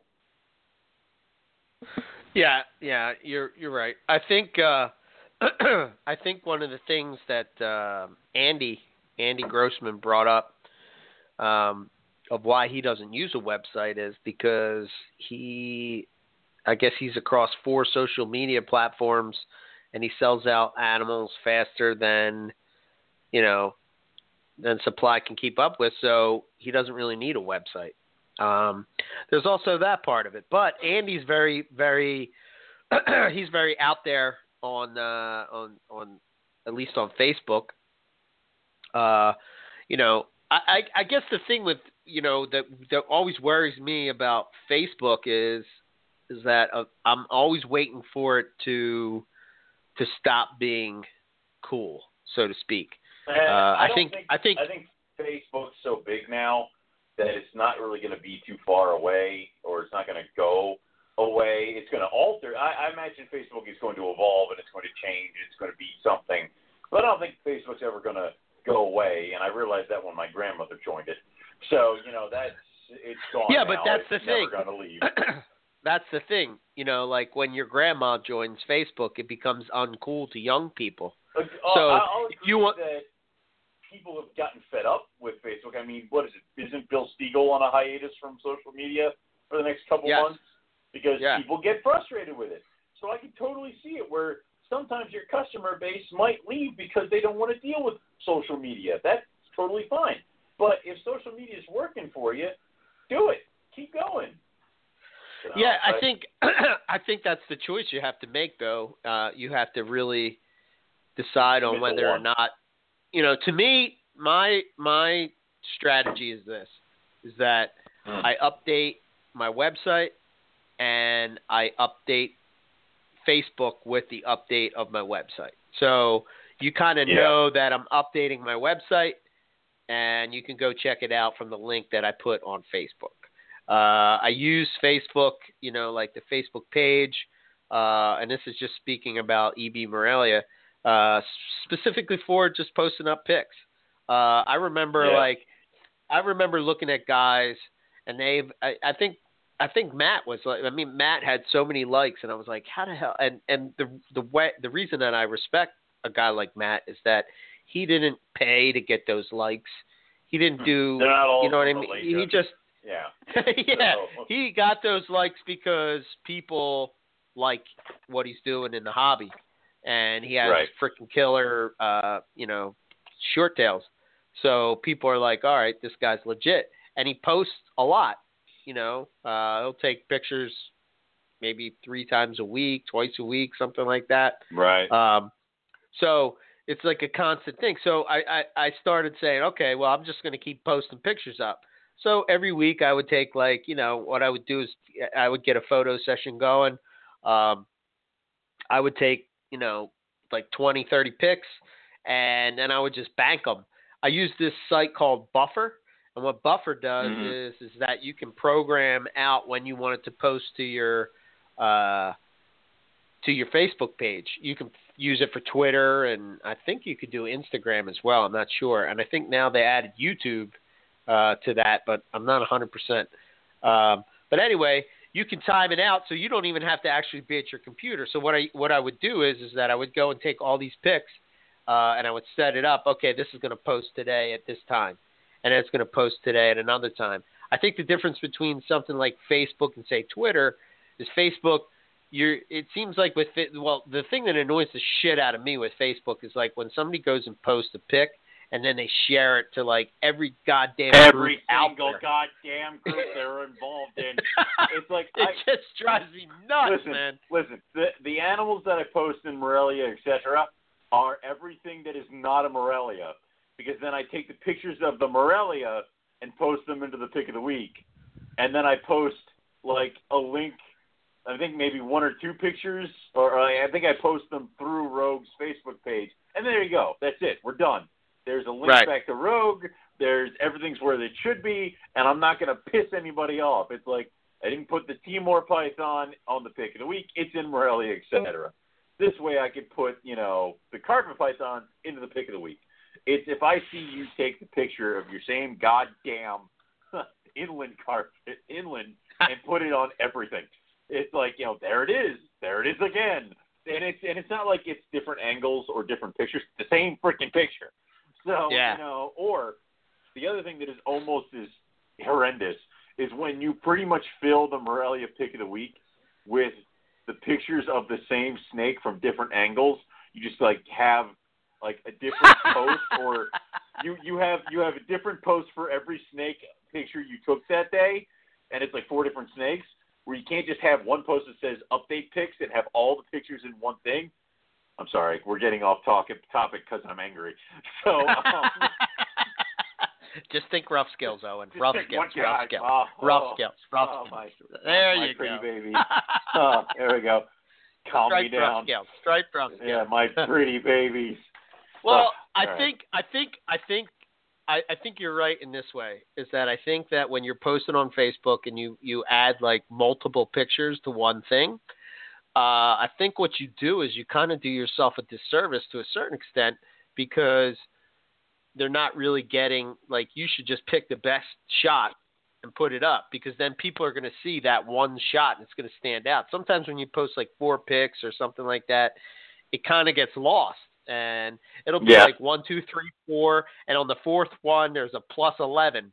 You know what I mean? And it's like, you know, I, I don't know. You just it kind of gets lost to where they might not see that killer animal that you have that's picked number nine because they're just like, oh yeah, okay, Right. flip through it. You know?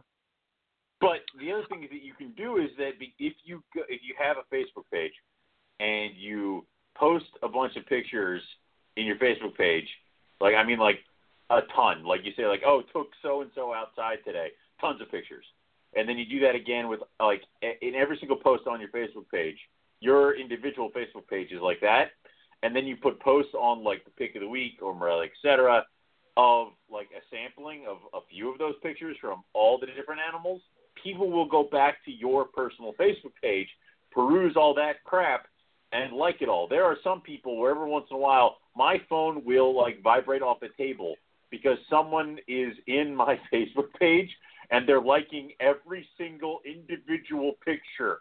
It's like you have 135 notifications. I'm like, what the hell? It's because Yeah. someone's gotten into my Facebook page and they have liked or reacted to every single picture I put out uh, in that day. So people will go through them. So, um, Yeah, they they just be- they do. and the objective is of Facebook and those posts is to get people to go back to your Facebook page. Because if you're going to do a Facebook page and you're going to have a Facebook page dedicated to your business, the it's the best thing to do for it is to get foot traffic and to get people back to it. So you invite, you know, if you're friends with people on Facebook uh, who are reptile people, you invite them to like your page, and then you try to post things not as your personal page, but you try to feed it through your business page so that people will eventually go back to your business page. It's almost like if you're going to do a website, you want to make sure there are tons of links to it out there, and that you have a lot of content content on it, so that when people Google things, they get back to your website. If you're going to do a Facebook page, it, the entire thing about the Facebook page is just getting people over to it and getting as many Right. likes as possible because that's how people start seeing things. So, Right. You know, if if if you want to do a Facebook page, your personal page should be nowhere near any of the reptile pages out there. It should be all through your business website, business page, because I don't care how many reptile Facebook friends you have. It all matters of how many of those people like your business page, because that's where you're going to do well there. So Yeah, you yeah. got to learn how to separate. I agree. And you know what I do is, and I've said this before in the show, but what I do is I'll post Yeah. it to my page, and then I just sort of well. I can't say I do this 100% of the time because sometimes I get excited and then I'm like, oh yeah, I want, you know, let me share this right Yeah, now. yeah. But usually what I do is I try to post it to my page on one day and then I share it to, uh, you know, a group the next day. Right. Um, I kind of, I kind of am at the, I don't know, man. I go back and forth with this, like, you know, when it comes to Facebook, you know, there's so many groups out there, and like I've really been trying to cut down uh, the amount of groups that I'm in, and just Right. try to like, pick the best group. Like, okay, so obviously for there there are carpet python specific pages out there, but for me There are. personally, and why like why where Morelia pick of the week came from is that I always felt that there was this disconnect between the carpet community and the chondro community, and it was trying to like and it was selfish of me, but it was like Right. okay, well I want a place where I can put that all together. You know what I mean? And that's Right. sort of where Morelia Pick of the Week came from. Now, obviously, when we started Morelia Pick of the Week, Scrubs were involved, and uh, you know, um, Oenpelli's and Boelen's and all this stuff, which are still, as far as I'm concerned, you know, are still welcome on Morelia Pick of the Week. Heck, we had Jason Right. Hood just post up uh, his blackhead going around. I wouldn't, you know, there, there are certain things that we will limit as far as that goes, but I'm not totally against if it's a species that we've talked about on Morelia Python Radio that, you know, uh, that we we would put it up there or somebody could We- post a pic really of it. You know, I mean, Scott put his anything. scrub up. Yeah. Right. I mean, we were was it somebody posted up a carpal, and uh, a bunch of the people on the pick of the week were like, "Oh my God, you can't post that here." I'm like, "I'm not gonna. He's fine. He's not trying to sell it, and he's not trolling anybody, so he's fine where he's at. You know, if if he starts picking fights, then I'll weigh in on it. Um, we did have to ban somebody over the weekend for posting just pure goddamn unfiltered insanity on the pick of the week, but I missed I, that. that's I'm, I'm Oh, glad you're yeah. paying attention. well, I I totally missed it too. Apparently, it happened on Morelia, et cetera, as well. And Balin had to post a whole thing about how he apologized for it. And I'm reading the comments, and somebody goes, "Yeah, there's one on the pick of the week too." I'm like, "Oh shit!" So I had to go over there, and I read it. And I'm like, and click. So you know, it's obviously within reason. Please understand, this is a Facebook page about snake pictures not other Yeah. things. Please don't use it as your personal page. You know, Right. come on. yeah. And the rules are clearly I- stated on the side what you can do and what you can't do. I had to delete a bite picture earlier this week, which we kind of made a rule against that.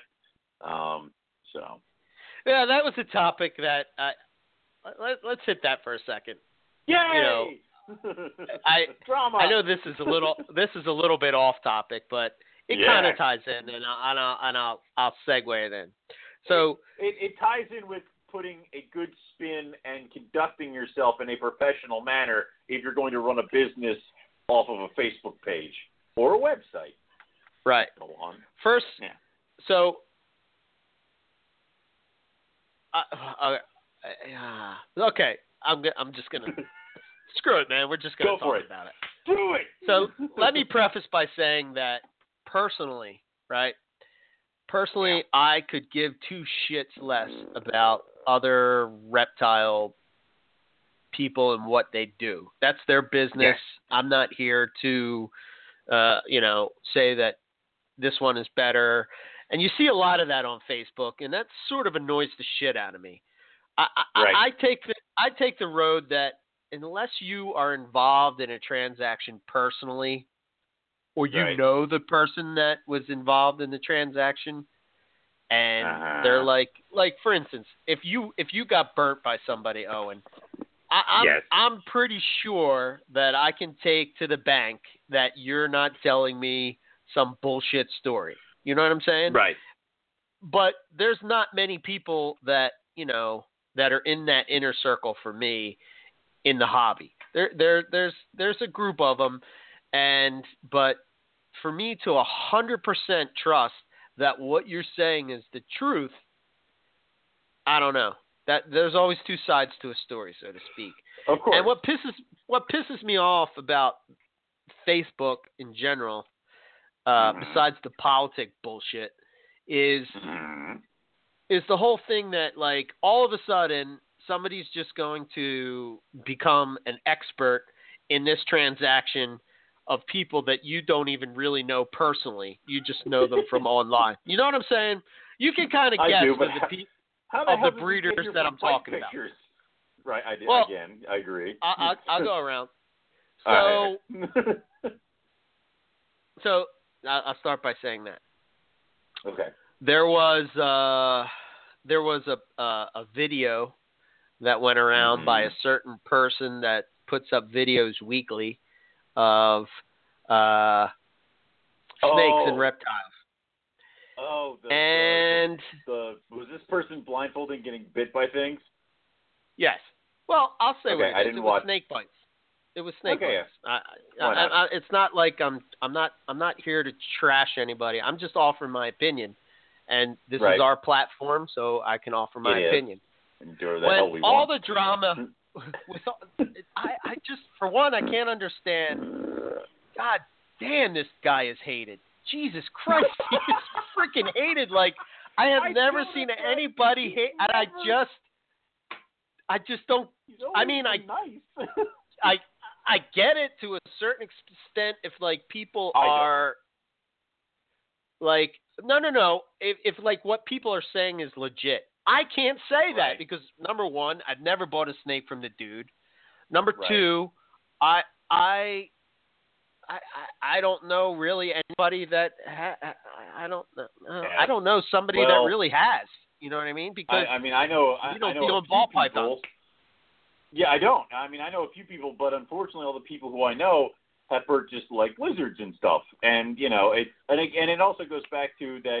You know, obviously, Brian and his crew have never been nothing but nice to me, and yes, I can never really say ill of the guy because I have no experience and um I can't do it. But you're right. It's like, dear freaking lord.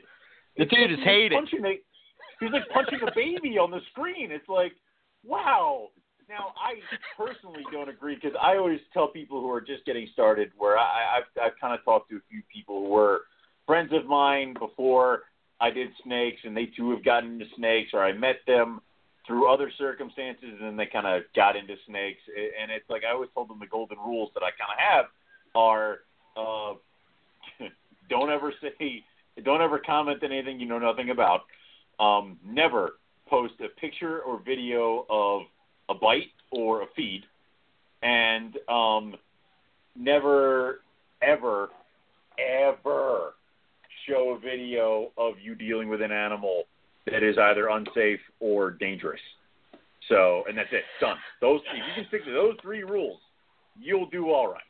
Because right. the second you start sharing nothing but videos of you getting ripped into by your scrubs, you're helping the whole thing of, you know, scrubs are evil. Now listen, I'll get bit and I'll text my friends pictures of bites because I think it's funny, because I'm a sick individual like that. But that's all private. I don't post it on social media. In my opinion, social media is like opening your front window and screaming out into the world things.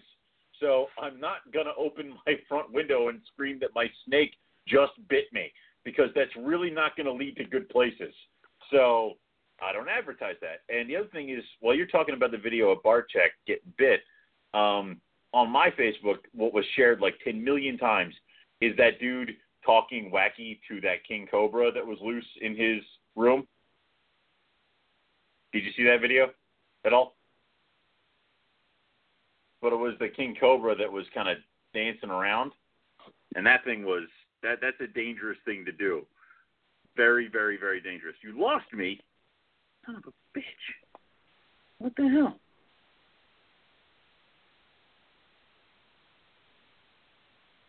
Oh, uh, I'm lost. Eric's gone. So I'm lost me. But anyway, it's a video of a guy dealing with a king cobra in his snake room. It's out of its cage. It's running amok. It's doing all these other things, and he's talking to it wacky, and that's a very dangerous situation because boiled down to that's a king cobra. And I know people are going to shout that it's a venomoid and other things like that, but people don't understand is that venomoid king cobras, um, or venomoid cobras, venomoid venomous, can still regenerate their venom ducts, can still regenerate their venom glands.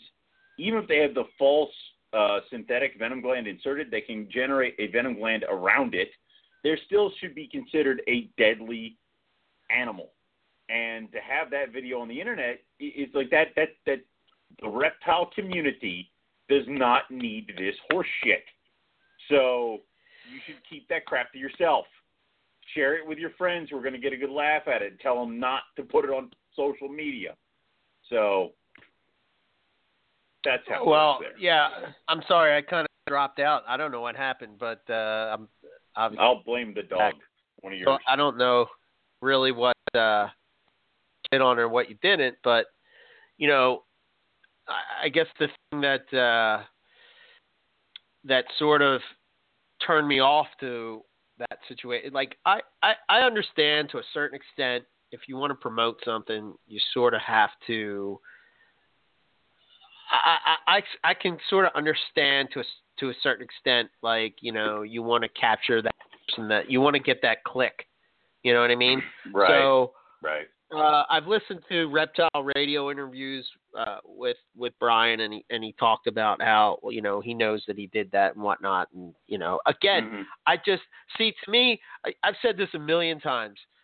It's called vote with your dollar. You just don't, or Right. vote with your time, or whatever. Like,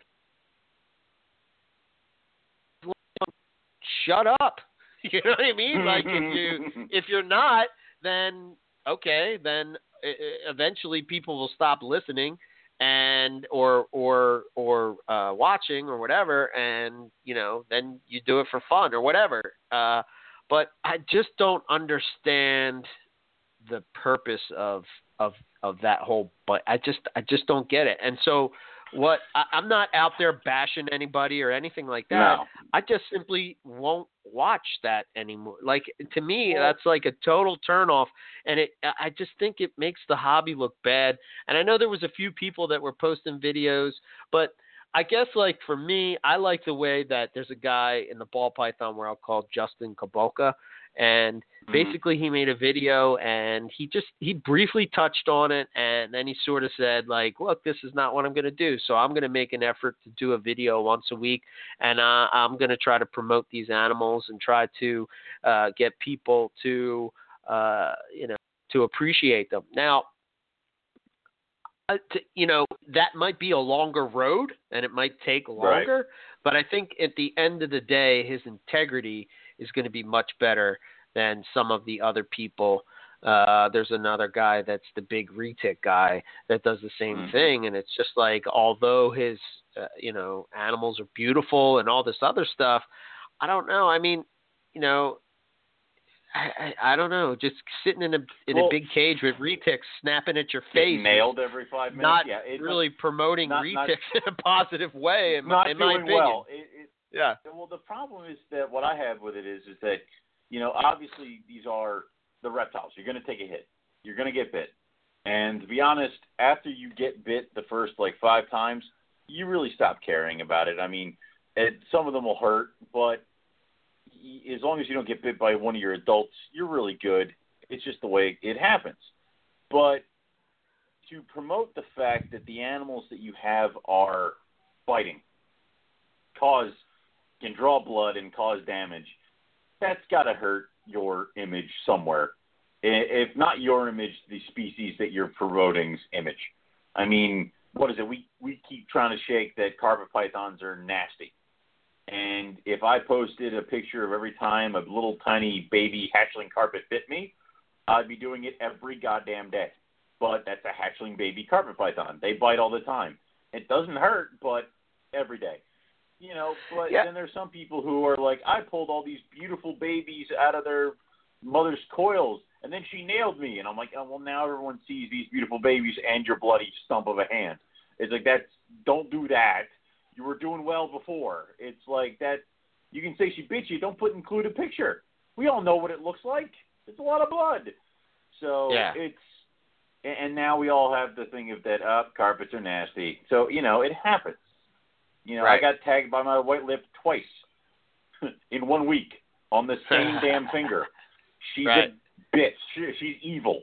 But right. you know, I think the only people I sent the picture to were like you and Matt Minatola, and that's it. You know, Yeah, I'm not. I'm not to do. against. I'm not against No. sharing that in a private message or anything like that. And you know, because I know it happens, and you know, obviously, uh, for whatever reason, there's this. There is. Uh, uh, I'll speak for myself. It's like when you get bit, you're like, oh shit, you know, check this Yeah. out. You know what I mean? And you send it to your friend, and it's Oh, just like, uh, you know.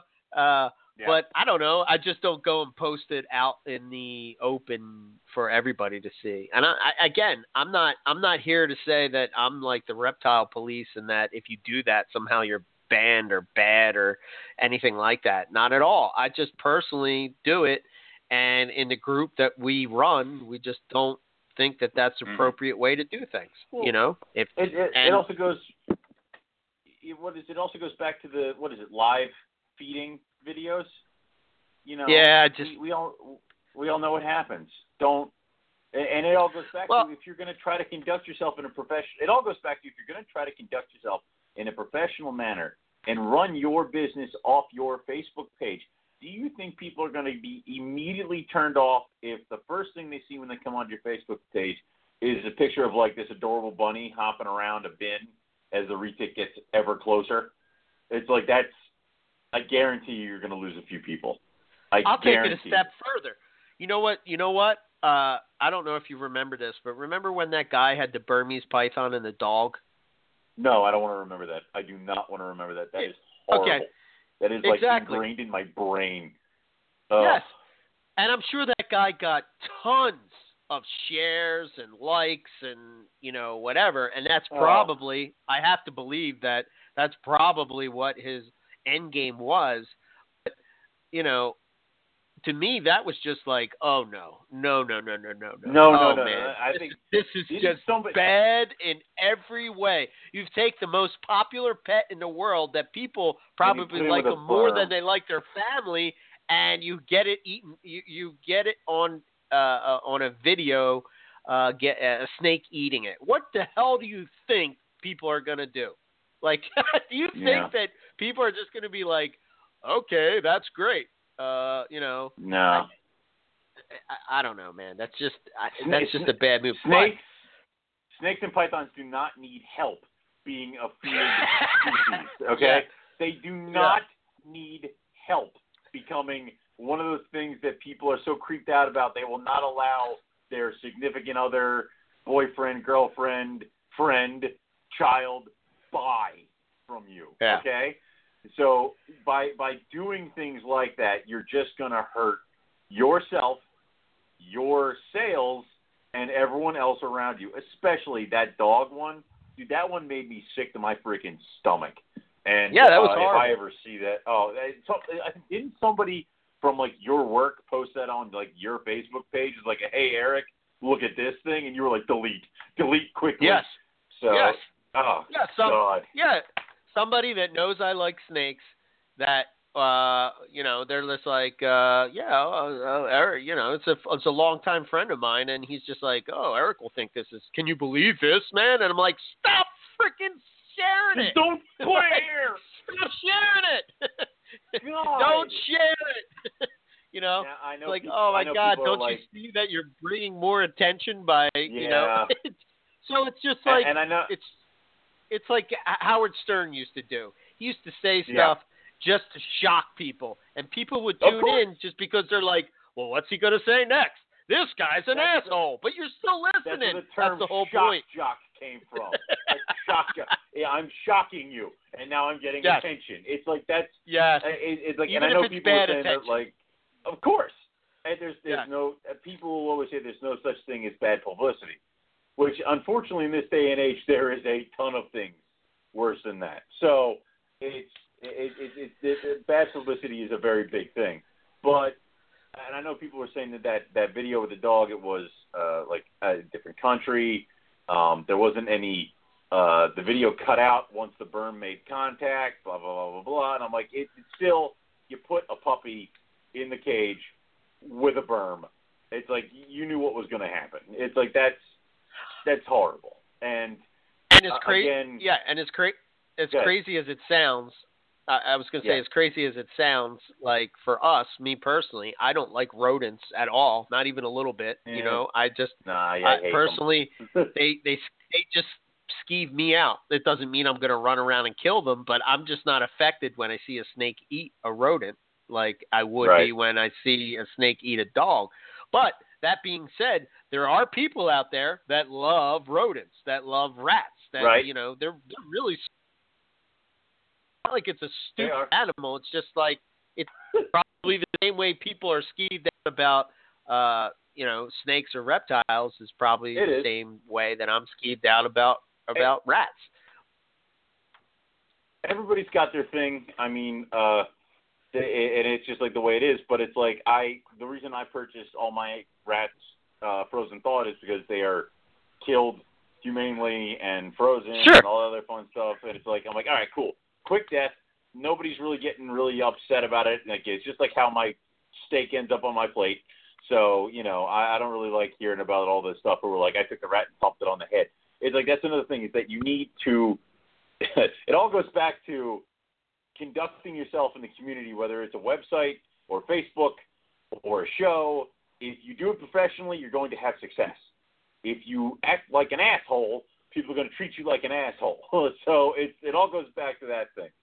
Um, it's it's it's just the way it is. I don't ever I never liked feeding live to my guys because you know a rat's going to fight for its life, could injure my snake. The snake might not be a very good hunter. There was always the stories of the people who were like, oh, they're getting along, and then they come down later and the rat has like chewed half of the snake off. It's like that. There's a lot of shit Yeah. that can go wrong there. So I That's prefer. happened to me. Yeah, I know. I what is it? Uh, I had a friend who had a black faced white lip whose eye was ripped out by a rat. Just just plucked it right out of its head during a coil, Right. and it's like, Right. oh shit. So it's like, and now that white lip, which was perfect, pristine, is now missing an eyeball. So right. you, you got to watch it, that kind of stuff. So it's it is what it is, and of course, like, would you pick? Would you take a picture of snake with its eyeball ripped out and post it on your Facebook page and your website? No. No, Hell of no. course not. But but people have that disconnect where it's like, you know, it bit me everywhere. It's like that. No, don't do that. So I think, and and I and I, I keep trying to bring us back to the topic because it keeps coming back up in my head. Is that I think with Facebook it's a little bit more loosey goosey, kind of liberal. You know, throw up anything I feel like. It's totally cool. It's just hanging with my friends, picture share, picture share and you could get kind of buried underneath your own stuff and realize that you really kind of hurt yourself. Uh, when it comes to website, almost like because it has that disconnect, it's like job versus home. Um, it kind of is almost like more professional. I you rarely how many times have you ever seen somebody on their professional website having pictures of bite pics? Unless like we're talking like a venomous website where they're talking about like the dangers of this is what it looks like or something like that. Right. Yeah, hardly Oh, ever. Yeah. So Yeah, I, I, I you know, I, I'll t- I'll spin it around into uh, Yeah. into a positive. Um, I think one of the things that was brought up. Well, I got two two comments. The, the one thing that was ahead. brought up on the on the question that I posed is that Yeah. um, that basically uh, you get to know the person a little bit better um, from Facebook because you can actually see what they're doing. It becomes a little more personal if you see, you know, what is Owen doing on Saturday night? Oh, look, he's, you know, Nothing. doing this, blah He blah blah. no you know, yeah. Maybe change the show to Saturday from Saturday to Tuesday no, because you promised. he's, he, he, he's he's not doing anything. So yeah, it was Jason I- Angel I- yeah. he said uh, this is more of a hobby, and basically by seeing, you can click on somebody's profile and you can see, you know, what's what they're doing, or you know what they're into, or what kind of person are they. Well- Obviously, if you're posting up crazy shit, you know they're going to be like, yeah, I might not Right. want to do business with You that know- person. But Before I well, before I buy an animal, I like to stalk everybody whoever produced it. You know, I need to know the inner workings of their mind and figure out exactly what makes them tick. Or I'll just buy the animal I think it's cool. So yeah, it's like yes, I do there's that understand too. that I, there's that maybe. I do understand the wanting to know the person on a personal level, but you also Right. got to understand is that uh, it's like I will not post a lot of the snake stuff on my personal page because I my personal either. page, I'm friends with a lot of people who aren't really into snakes. Hate to Right. break it to you guys, that happens. So Sure. I do have a lot of friends who are into snakes. So it, stuff trickles in, stuff trickles out. I will post pictures on Rogue's Facebook page, or I'll post it. I'll create a post on a page myself. I'll rarely ever put anything on my personal Facebook page. If you're going to go to my personal Facebook page, try to see how I am as a snake keeper, you're really just going to find a bunch of pictures of Zero and my nephew. so yeah, if you can try to figure out how I deal with my snakes compared to how I treat the dog, it's uh, going to be a little different, and right. um, it's going to be a lot different than how I treat the kid. So it's just how it goes. So Well, you know, and I and I do understand that, but you can also open up a freaking dialogue with the breeder through the website or through their or through another Facebook page, or you can talk to them at a show. It's like having a going to the personal Facebook page to get a read on the person is like okay, so you didn't feel like actually having a conversation with me, so you're going to look at everything and then decide, as opposed to like actually approaching me well, and asking me how I keep and what's going on. Well, I, th- I think probably what he was probably getting at too is probably it's a little bit easier um, to deal with. You know, you're putting a face with a name. Uh, you can Right. you can PM them really quick. It's you know you know what I mean. Like I guess there's people Right. out there that you know if you're an asshole in real life, more than likely you're going to be an asshole breeding snakes too. Most I mean that's what I'm saying. Like yeah, if you're an asshole, you're an asshole. It's really how it goes. Yeah, yeah. You know, it's Yeah. no escaping it. Um, that doesn't mean that- So that doesn't mean that that doesn't mean that you uh, you know you can't be an asshole and still be a good snake breeder. You could. You know, there are people out there- there, are that are of yeah, yeah. there's plenty of Absolutely. people who are who are fantastic who are fantastic snake breeders, but the second you meet them, you're like, what is wrong with this person? You know, because probably just they don't like people. you know, I mean, and that's okay. Fine. You know, yeah. just wholesale all your stuff and call it a day. You know, I mean, exactly.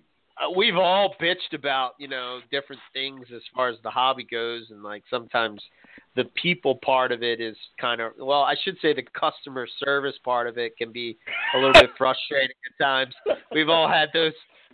You know, tire kickers and send me a pic, and then you don't hear from them, and you know all these different kind of things. Uh, But, uh, what you you have a guy who wants an animal, and then it takes him two years to actually pull the goddamn trigger on it. Yeah, Yeah, we've all had those guys.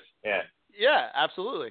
You know, Meanwhile, Uh, that guy's buying every morph under the sun. So you know what a jerk this guy What a is, man. jerk. What a jerk. what a God damn. that asshole. Yeah. Yeah. Anyway, You should have you should have you should have stayed strong, man, and kept your to, no, I had to become a I had to become a co-host on a radio show to get you to buy the animal. That's my level of dedication. Okay. I devoted I five didn't e- years of my life for that 100. I didn't even spend that much. You. That's all that your your I five know. years is worth. Hey, Don't you Yeah. tell me what my five years was worth. It was worth that at the time. Anyway, but Yeah. it's like that's. But but the whole point is that if if if it's fractured like that, you know, it's.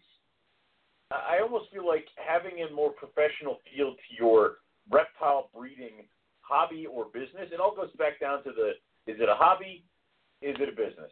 If it's a hobby, you probably can skate with a Facebook page. But Yeah. if you're spending over a grand on a couple animals, the second the money starts, and and and Emmy, and I were talking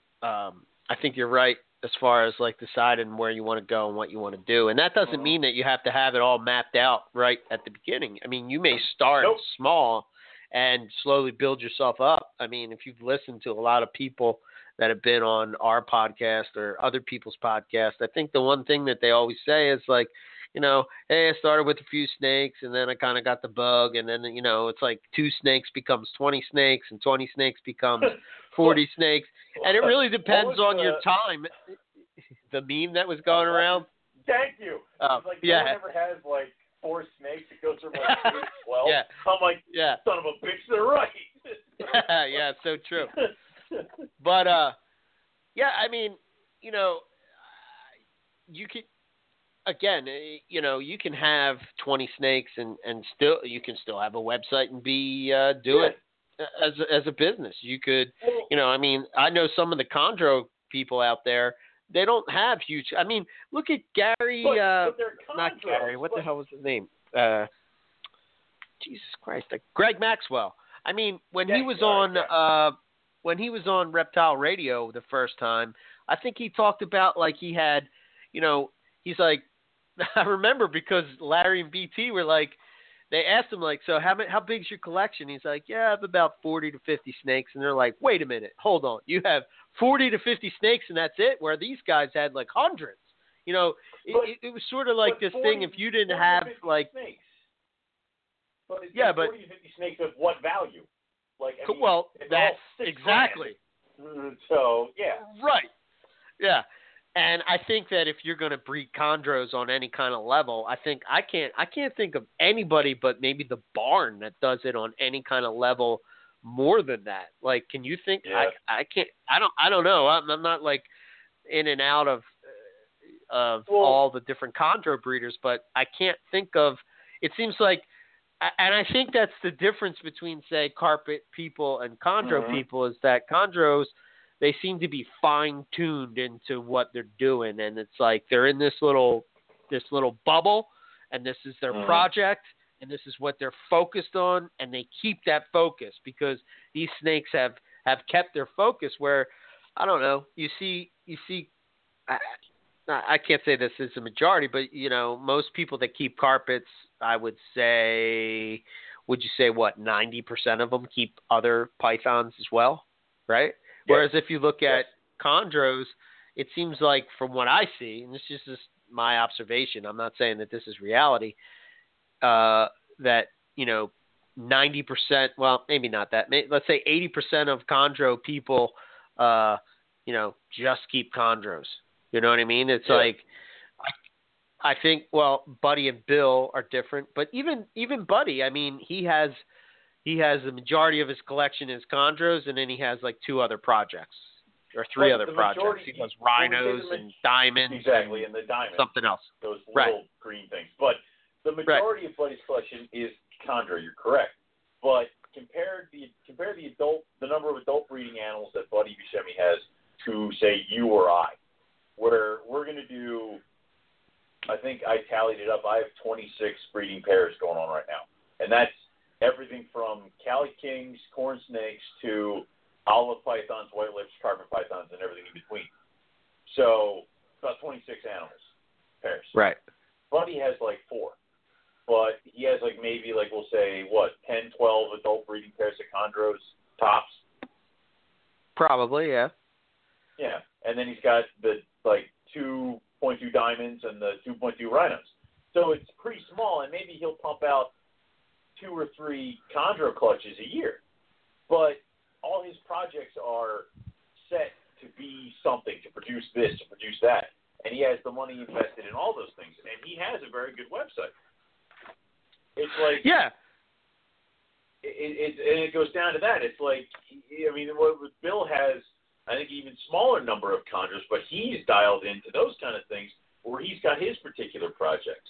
It's like, and honest to God, if you're going to spend that much money on an animal like that, you're going to want to go and spend it from somebody who has a very nice website, a very cool presence, someone who has a good reputation.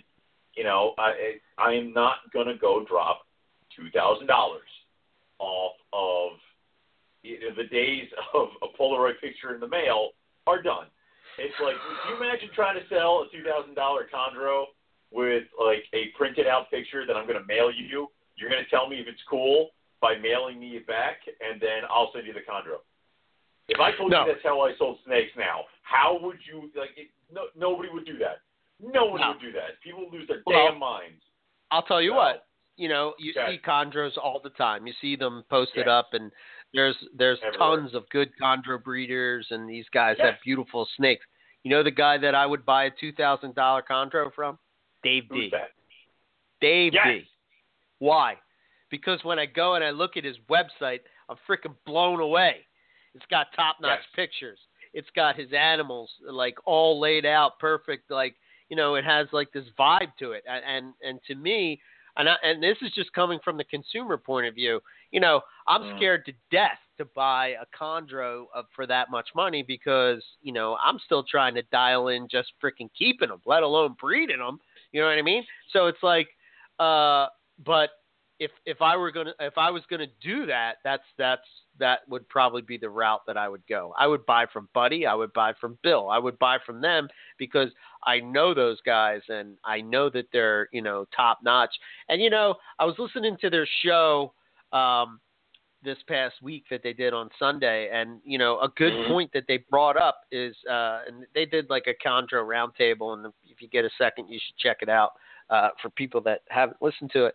Um, but uh, you know, they brought up the point of, you know, they they they talked about the Chondro market at at the end of the show, and and and they were sort of like, you know, so if you have, it seems like the higher end market is is pretty much is solid. You know, somebody that's going to invest two thousand plus dollars in a snake, that's a particular person. It's not a lot of people that are going to do that, but those Right. particular people know what they want and they're going to go and they're going to get it. And they know where to go. Um, right. the the one that's a little more difficult is is that when and it's the same thing that we go through with carpets but just in a different way so with chondros you know you're competing with the uh you know the stuff that's coming in that's imported Right. you know and the amount of time that goes into raising up a baby chondro and you know let's say that uh baby sarongs come in and you know from from the importer and he wants uh you know i don't know 300 three, Like, 300 Yeah, bucks three. and I think two to four hundred is what they're at. I see. right so the captive size. born and breds they're probably you know 400 to 500 so the amount of time that goes into raising that chondro to where it's sellable you know it's Right. eating good and all that that's a lot of time and It is. the the thing that that people don't understand is like they just see the price and they're not willing to fork over that extra hundred bucks. Now, I'm not. I am not against like bringing in new stuff at, at all, but Mhm. I, I think that you know, and I used to get frustrated with you know the the chondro guys for not having like locality stuff because you know it's just like well they're not really they can't really compete because nobody's going to go and buy uh you know an animal that's uh, 500 bucks um Right. when they can go and buy that same well not the same but they can buy the same type of animal for 250 to 400 bucks you know and they think that they're saving. But the one thing that they missed and I, I know we hit on this point before is that you know you're actually buying time with that breeder as well you know because he's going to be able to tell you uh the problems and stuff. And it just seems like that message just doesn't sink into to newbies. And I don't know why but for some reason it continues to be the same thing where that that uh, that market, uh, you know, they they it's they're not really uh, trying to compete with it because it's like, well, why am I going to just produce a clutch uh, and uh, you know put all this work into it and then not be able to sell these animals because I'm competing with uh, you know blah blah blah reptiles uh, that are selling them for for shit and you know they're all they're not eating and it's hit or miss you know there are Well- some guys out there that that take these babies and and put them on the right, Right. track and you know uh uh, well, that's what Uh, Rob used to do. Ryan Burke, Yeah. you know, he used to do it as well. But uh, I would pay a premium for that because you know they've sort of done the hard work. I know Dave has, have. He's done that as well. Uh, but to me, you're you're you're buying their expertise, so to speak. Right. Um, to help. and uh, You know. I don't know, guys. I, I, and I guess it doesn't really turn into a website type of deal, but I think that that that promoting yourself in that kind of vein um, is is is really kind of uh, I don't know. It, it's really how you should approach it. Not not Right. to uh, to get off to change the gears again, but I just wanted to make sure that you know we talked about the negative side of like YouTube videos and stuff, but I also want to Oh, talk yeah. about the positive side. You know, Yeah. guys like the K brothers, I think Yeah. they do a top notch job, man. They do they do an awesome job. They don't they're they're not really negative. They get on, they they sort of you know give you a tip or show you some animals or that kind of thing. And yeah, I mean there's I mean there's a there's right on the beginning of their video there's a shot where the olive python has come shooting out of the cage and you know is trying to But bite that- them. But that to me, it doesn't I have mean- that same effect as Right. what the other guys are doing. So it's the same thing in a way, but in a way it's not. So when I look at that, I'm just like, oh well, if you're going to deal with an olive python, this is probably something you're going to run into. You should so know. you should Well, probably know that many- this is going to happen. How many times did Steve Irwin have to dodge crocodile, snake, insert animal here? That's fine. And I mean, and every once in a while they did tag him. So you got to understand that yes, this is going to happen. But you know, to to blatantly have it advertised as the everyone's bleeding and screaming, it goes back to like, um, what is it? Steve Irwin's gets bit by a snake and he's like, ow, and does all this stuff. And then you have Brady Barr get bit by a retic in a cage and and he's screaming his head off. It's like it's like yeah, proper proper reaction, not a very good one. It's like that's Yeah. kind of where it's like proper display that these animals can bite and can be dangerous, not a very good one. It's like that's kind of where it goes. It's um in my in my head at least. So and it's uh and it's kind of it, it, it's it's weird like that. Um the YouTube videos, I mean there are 10 million people out there who will have uh, a video just going through the collection, talking about shows, talking about this, talking about that, and there are some great ones out there, and that is a great way to self promote yourself. Um, heck yeah, it's, yeah. it's and it, it's and it's and I've said it a million times. One of the best decisions I ever made for my business was to decide to be a co-host on this goddamn fiasco. So it's just like you know, if, if we hadn't done this, I honestly would be the guy that would have just a few snakes in my snake room, take them to a show, sell them, wholesale them, maybe call it a goddamn day. I wouldn't have half the projects I have. I wouldn't. Ha- I wouldn't know half the people I know, and I would not have done half the things I've done. Would definitely not have ever gone to Tinley.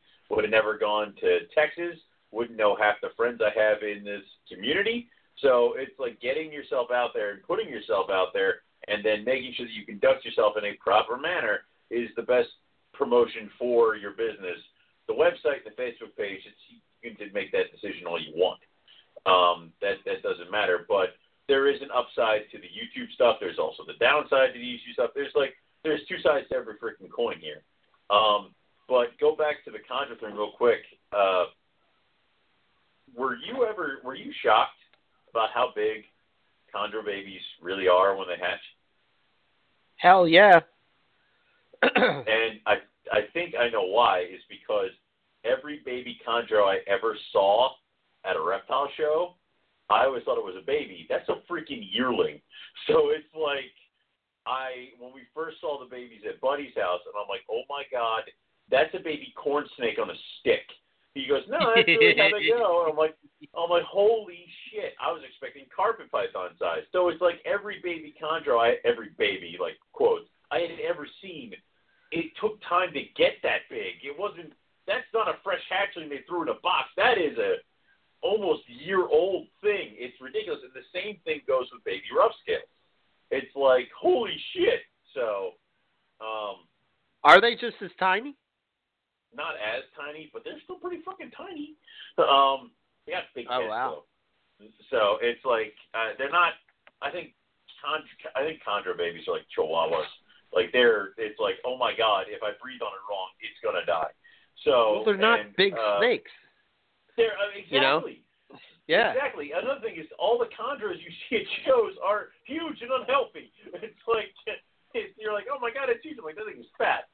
It's like they're not very big animals, and the same thing goes with rough scales. They're not very big animals, but their babies are still bigger than chondro babies. So that was my biggest shock, and why people tend to. I I was talking with somebody. Uh, I was actually talking to other buddy about this because he was um, he was wanting to know. Uh, I think he was bitching about how uh, he never sees chondro breeders at like Hamburg, and how he wants to do that. And I go, well, you're going to compete with this, this, and this.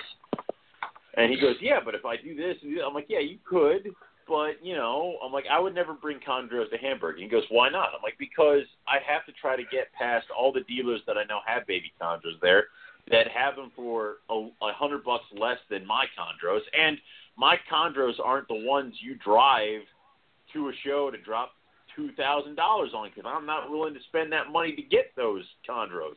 So Yeah. I would never bring chondros to a show. Hamburg, Hell Tinley, no. maybe if I had them, but Tinley, yes. you know, well, that's because the other thing we talked about is how there wasn't any. There was that one guy with baby chondros at Tinley. The one we talked to had the Rico babies. Um, Yeah. And that, and that was it. And it's like, well, come on, guys, where the hell are you guys? So, um, yeah. But that was what we were talking about. But it, it's like, I don't know. Well, I would think that okay, so I, I get what other buddy is saying, uh, and Yes. uh, I I kind of fell into that same sort of thought, but I think Yes. what I have decided for myself is that as far as me, when it comes to selling snakes, for one, you know me, I like to hold on to stuff for Never a while Never sell them. Ever. and never sell. ever, ever. But uh, Yeah. uh, I don't know. I don't know if Hamburg is the right spot for that. Like to me, so. to me, I would much rather, and this would be my advice to other buddy, is that it's so funny that we call him other buddy, but No, no, anyway. no, no. Don't bring attention to it. That is his name. right. You So understand that? So what I would advise him to do is that instead of doing Hamburg, what one, two, how many shows did it got? One a quarter. So what's it, other like month. five, sh- five shows a year, six Yeah, shows a year. Yeah. Okay.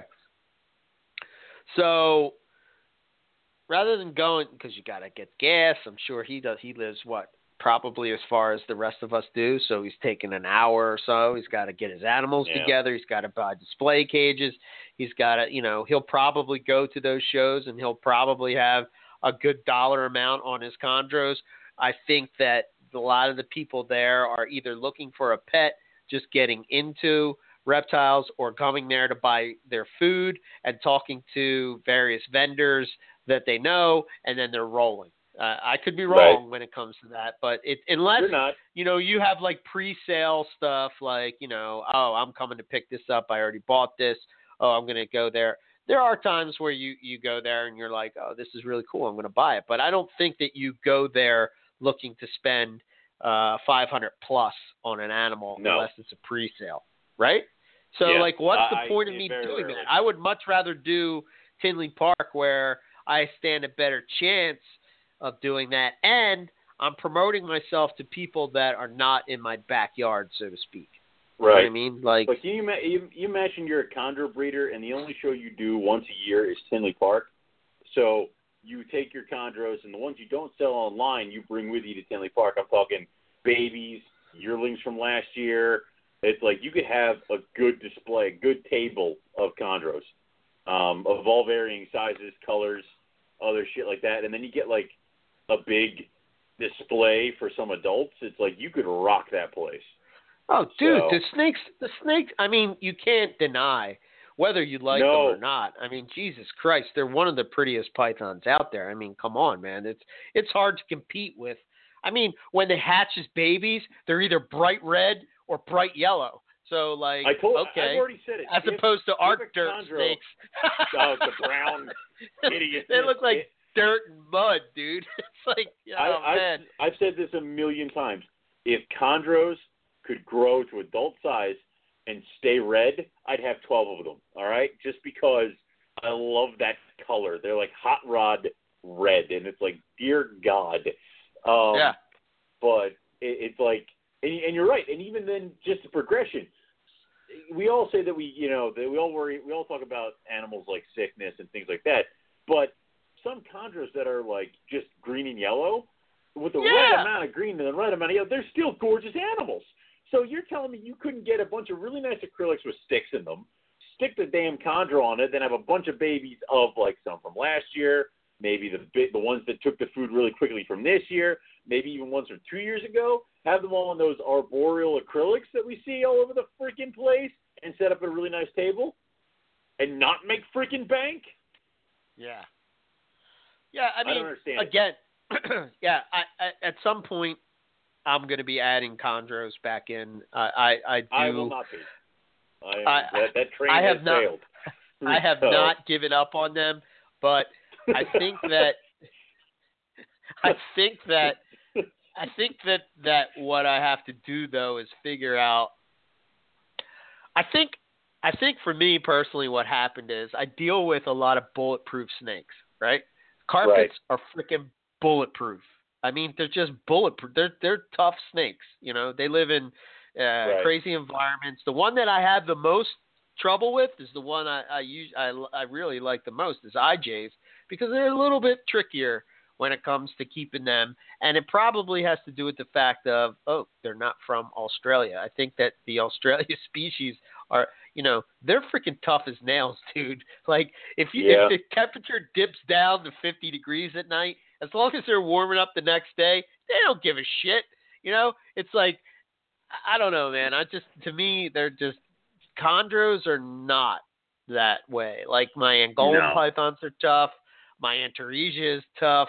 Uh, you know, my Woma is tough. Uh, you know, it seems like the olives are pretty, you know, are pretty tough. But when you start dealing with like things like white lips, uh, ring Yeah. pythons, uh, chondros, these type of species where yeah, that's a little tricky when it comes to hide. Like you can't skip. You can't skip filling their water bowl. You could, you know, with a No. carpet. No, I'm not saying to do this, and I'm not saying that I do this. I'm just saying like if you didn't fill that water bowl, I mean, you know, they're not they're not gonna die. But if Well, you me- do that me- with let the, me- with the I'll do chondro, it this- it's gonna It's die. I'll, I'll put it this way. Uh, dead. I'll put it this way. Uh, when I clean my bowls, I'll pull everybody's water bowls and I'll disinfect them, and then I'll put them back in their cages emptied so that they dry overnight. The only animals that I will then take the extra step to dry their bowl and then refill it with water immediately are the white lips and the chondro. Everybody else, I'm like, I will be back down tomorrow, and I usually am right after work, and fill up Right. everybody's water bowl right afterwards, which they all take a drink and then they leave it alone for like a week. Um, Right. That's fine. Won't try it with the chondros. Won't try it with the white lips. And actually, my white lips got a my adult white lips got a little dry this past week. Um, Right.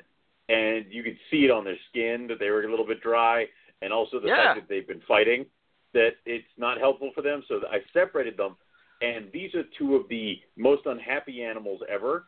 And they actually both laid there as I misted them with this tiny little spray bottle, and didn't try to kill me. So I'm like, okay, we really like water. Okay, sorry.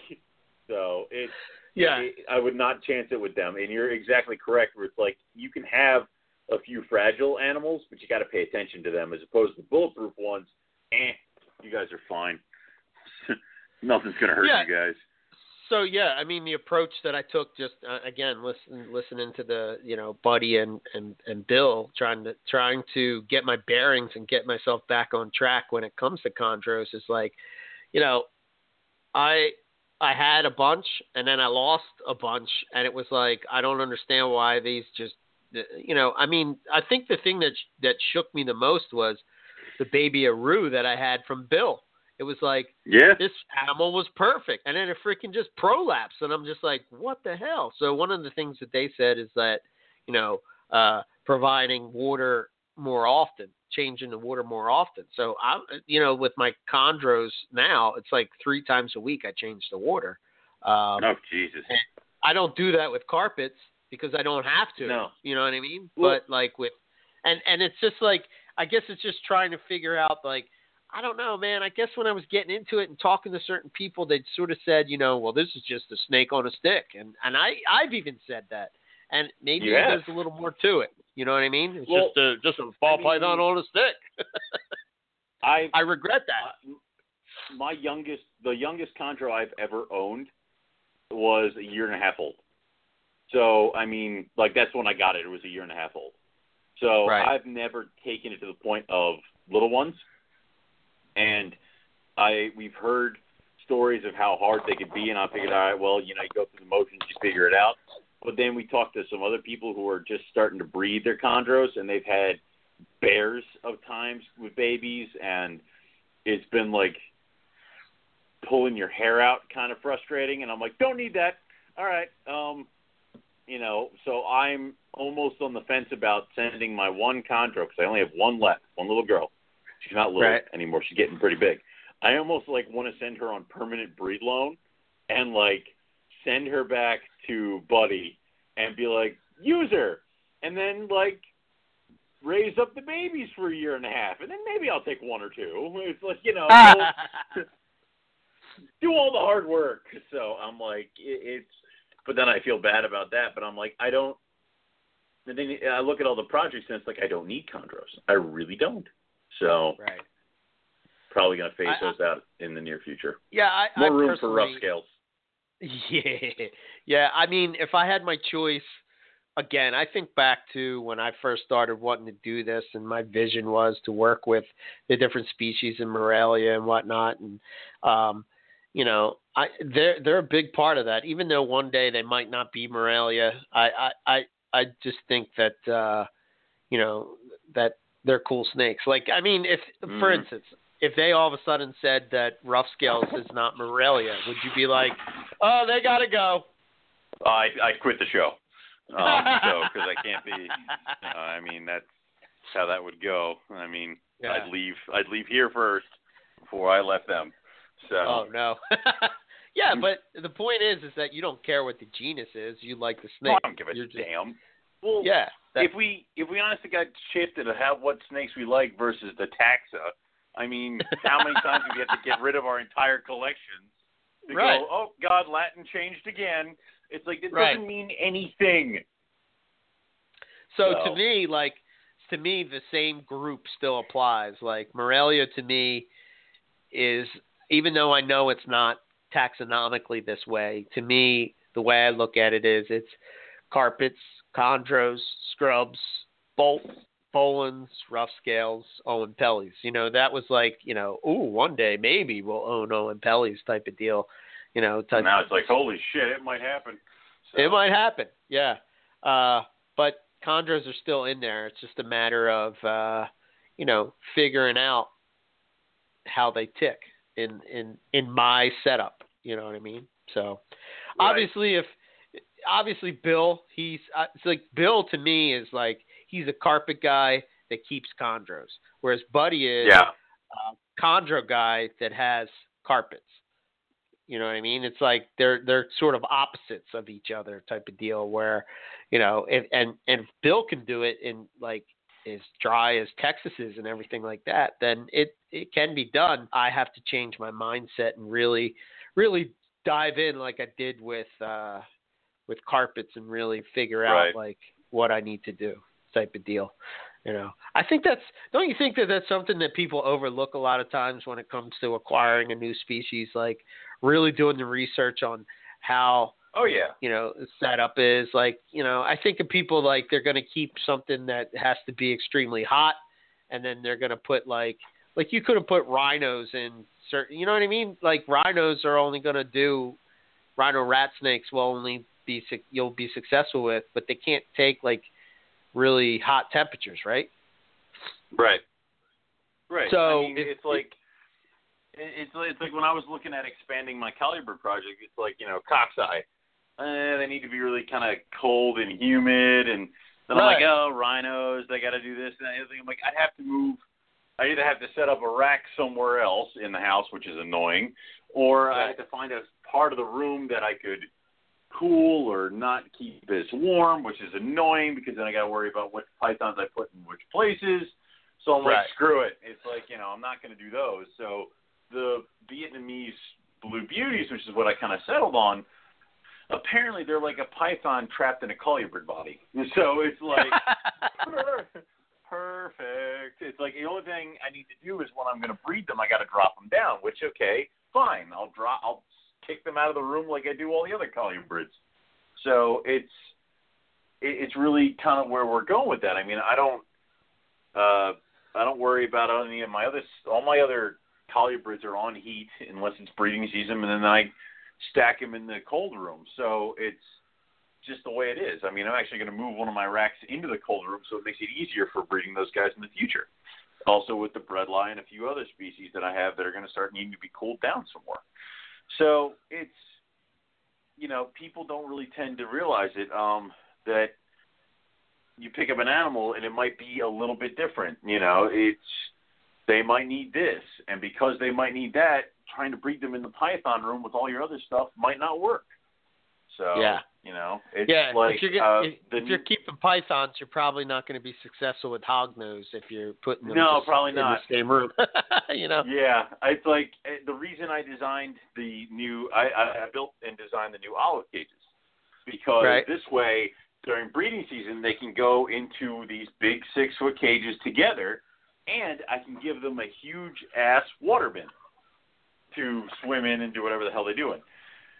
And the reason I built two cages is because when the olives go in together, my adult white lips can go in the other cage and get a huge ass water bin because white lips also really like a bunch of water. So it's Right. kind of like designing it so that eventually I can get some success from that stuff. You know, my carpets don't give a damn about their water bowls. You know, the only thing I ever see them do breeding season wise is if a female is hugging her water bowl so effing tight, she's got eggs all in her. So, the way it yeah, Gotta, gotta know what you're doing. with it. absolutely. but uh, I don't know how we got on the subject of chondros from I don't websites, know where we got but kind of really happened. Yeah, we were talking uh, about Dave D and his Chondro websites, and you know, I mean, can you think of other websites out there? I mean, we talked about Nick's Inland Python, uh, Inland. Oh God, reptiles, Inland Reptiles. Yeah, he's gonna come get inland me now. reptile, Um, inland reptile. reptile. Inland reptile. Yeah. Inland reptile. Okay. oh His shoot! website. Oh man, there's What? Morelia Trophy Club. He has a good Yeah. one. Uh, Australian Um, Addiction. he has a good yes. one. Uh, what else? Um, uh, Headhunters. Uh, I like his website. I like Headhunters. What was what's Dave D's? It's a a, ver, a variant. Uh, God damn it! Vibrant, vibrant, Vibrant- Viridis. Thank you.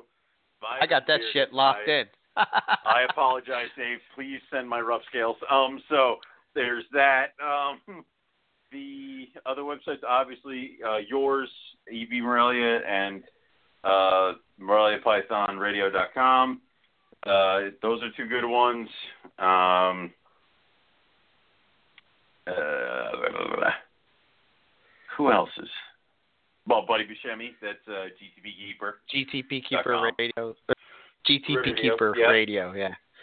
Yep. No. Um, GTPkeeper.com. I said that. You corrected me. I kept saying hell. radio. Yeah. I'm sorry. I know. Yeah. so um, there, there's that. Uh, Oh, there's uh, you know, um, what's her name's website is pretty cool. Uh, uh, Ca- uh, is her name Kathy Kim Burge? Uh, SouthernChondros.com. Yeah. She has a pretty Yeah, sharp right. website. Yeah. Yeah, I'll put uh, I- I'll put a lot of uh Put a bunch of links. Yeah. links up uh for sure. But uh, I, I would recommend that if you're if you're thinking about setting up a web, do is I would go out and I would look at other people's website and kind of get an idea of what you what you want it to look like, what you're Yeah. trying, what what idea you're trying to uh, get across to the person that's coming to your website, and uh, you know, uh, I think. I think you can sort of like, you know, just like what I did. I, I sort of pieced together what I like from different websites and different people. Doesn't even have to be Morelia people. Uh, it can be ball python people. It can be retic people. It can be lizard people. It can be gecko people. It doesn't. It doesn't matter. I mean, if you're like really dig the way that it flows and stuff like that, then that's the whole idea. The whole idea is you wanted to make it. You want it to catch people's attention. You want to make it e- easy to navigate and to the point, so to speak. You know what I mean? So Mhm. that's kind of like uh, wh- how I would base um, what you're you, doing. You but also you also want to make sure that people are able to contact you. They know Yep. the best way to contact you, when to contact you. That's why a lot of times, uh, or on my page, they have we have the babies for sale, and then right below it's like, are you interested in one? To fill out this form, and it'll automatically email me. This way, I know exactly what baby you're talking about, and know way, the best way to get back in contact with you. So if you're going to do this, the whole point of either a Facebook page or your freaking website is to promote yourself, your animals, and the species you work with. That's how it should be. So, um, obviously, take the time, invest in a good camera, a nice little photo setup. You know, it, it goes a long way. yes, yeah, pictures on a website are really the whole gist of the website in a way uh, to get people's attention. So that's kind of an important part of it. So if you can't It take is. good pictures, then find somebody that Find can take someone you pictures. can. yeah. Ask them to do it for you. Yeah. Find That's yourself a Zach Baez and then get them to teach you how to do it, and then you know then you can do it yourself. But don't half-ass Exactly. it. You know. And, and I mean, it, dude, what is it? I bought my camera. I went on. I literally typed in like digital cameras, and it was a package you could get on like Amazon. It was a DSLR camera, a bunch of memory cards, a bunch of different lenses that I have no idea what to do with, an auxiliary flash that I have no idea what to do with, a tripod, and a bunch of other shit for like 500 bucks. And I'm like, I don't need the stupid telephoto craziness. I need a camera that is better than my phone that I can take pictures on, and that's what I got. So it was totally worth the money. Right. Uh, one last thing I'll say before we uh, before we get out of here. Uh, oh look, this is pretty cool. Uh, Yeah. This is something that I may uh, may borrow from uh, Southern Chondros as I'm flipping through her website. She's got the pairing, and then right below it, Mhm. she has an interested list. So basically, it's like add your name to an email address, and you will be added to the list of interesting, or you would be interested list for the pairing. That's genius. Yeah, but then I have to deal with you people. So uh, yeah. Um, anyway, I, I just think that's a good idea. But uh, the last thing that I will say that's kind of important, especially if you're selling animals online, is Mhm. your terms and conditions page. yes, Uh, I would definitely make sure that you have a terms and conditions page that you have thought out uh, exactly what you're going to do when something goes bad. Because at some Yes. point, something is going to go bad. will go bad. You have to be prepared. So I would definitely um, make sure that you've you've thought about that, and you know, um, you go. I mean, I guess you could go and borrow people's ideas from other things because it's kind of the same things that we're talking about uh, as far as terms and conditions. But I don't know. It's just something that. Uh, you definitely. I, I think Owen, you said that you had a lawyer look at yours, right, to make Yeah. sure that you were on point. Well, So- yeah, because my um my my stepbrother's a lawyer, so I asked him to take a look at it and redo it for me, and he did, and I've added and altered it, but he pretty much laid out this entire thing of you know. Uh, uh, herein the company shall be referred to as blah blah blah blah, blah and has all these things and a disclaimer in the front that says by by agreeing to a purchase of the animal, you automatically agree to the following, and it just goes down and down and down, and it goes through like you know that the animals can cause fights and scratches and blah blah blah blah, blah and you know or sickness, and we're not held accountable for all these things. That we have a 30 day health guarantee if the animal is kept within these parameters, and we are allowed to deny shipment or sale to anybody. It's all these things and Right. uh, it's all thrown all in there. And it's like this is pretty much my shield and how I can conduct business. And I've referred to it multiple times where people are like, Right. "You ship it now." I'm like, "Nope, sorry, it's not within the parameters." So you know, and uh, like it's almost like you lay it all out there. Yeah, I can ship within these temperatures, but you won't be getting live arrival guarantee. So, and that usually when you say that gets people to back off some stuff. Um, I've done the whole. Somebody asked me about uh, parasites, and I'm like, "Are you talking about external or internal?" They're like, "Internal." I had a snake die from parasites. It's a 30 day health guarantee, and I also can tell you that all my animals are fed rats that are bred by licensed. Da, da, da, da, da. So you know, it, it's it's good to have because it helps you in the long run. So definitely Right. have a terms and conditions page. So Yeah. I wouldn't say necessarily you have to do a lawyer. If you guys want to copy mine and just alter it, go ahead. I don't give a shit. So Right. Um, I think I kind of did that. all right, whatever. I did. I I took some of your stuff and and put it on just just on change ours. where it says rogue to something else. So you Yeah. know. But uh, yeah. okay. Um, let's see. I don't know. Do you have anything else you uh want to hit on? Uh, Hamburg is the 25th. I hope to see everybody there. Um, and yeah, I'm actually excited. I get to get. Uh, I have a tattoo appointment this weekend, so I'm gonna go do that. Ah, Yeah. cool. So, What are you getting? Timor Python. Ah, all right. hmm Awesome. That's uh, they're pretty cool looking. So I can't- know. I'm ex- yeah, I can't wait to see what he does. So I'm I'm excited. So cool. All right. Uh, next week, uh, we have David Means, and you guessed it, we're talking scrub python. Scrubs. Uh, for all those scrub people out there, uh, yes, David Means will be with us next week, and uh, I'm so glad he's back in the scrubs. I'm so glad Mhm. that uh, that he's keeping them again, and uh, uh, should be awesome to chat with him. So, It um, should be. And I think I don't have a definite, but Ari will be uh, Nice. coming on in the next couple of weeks to uh, talk about his recent trip to uh, to Bolin uh, Bolin World, and uh, he will be telling us all to talk about it. The book, or no? I, well, yeah, I hope so. At some point, uh, I guess we'll hear the update on that. Yeah, Yeah. absolutely. So, uh, so that should be cool. Uh, and then, uh, yeah, some cool stuff um, coming up. Uh, so don't forget to vote for us for Radio Show of the Year. Uh, let's bring it home again for the Morelia community. Um, and also uh, for the Morelia community, don't forget the Carpet Python discussion board. Uh, that was Right. up for best forum slash group. Uh, so go give them some love as well. Uh, follow the link at the top of Morelia Pick of the Week, and then you scroll down to the radio show of the year category. You click vote now. A bunch of shows will come up. Make sure you pick MPR, and that's that.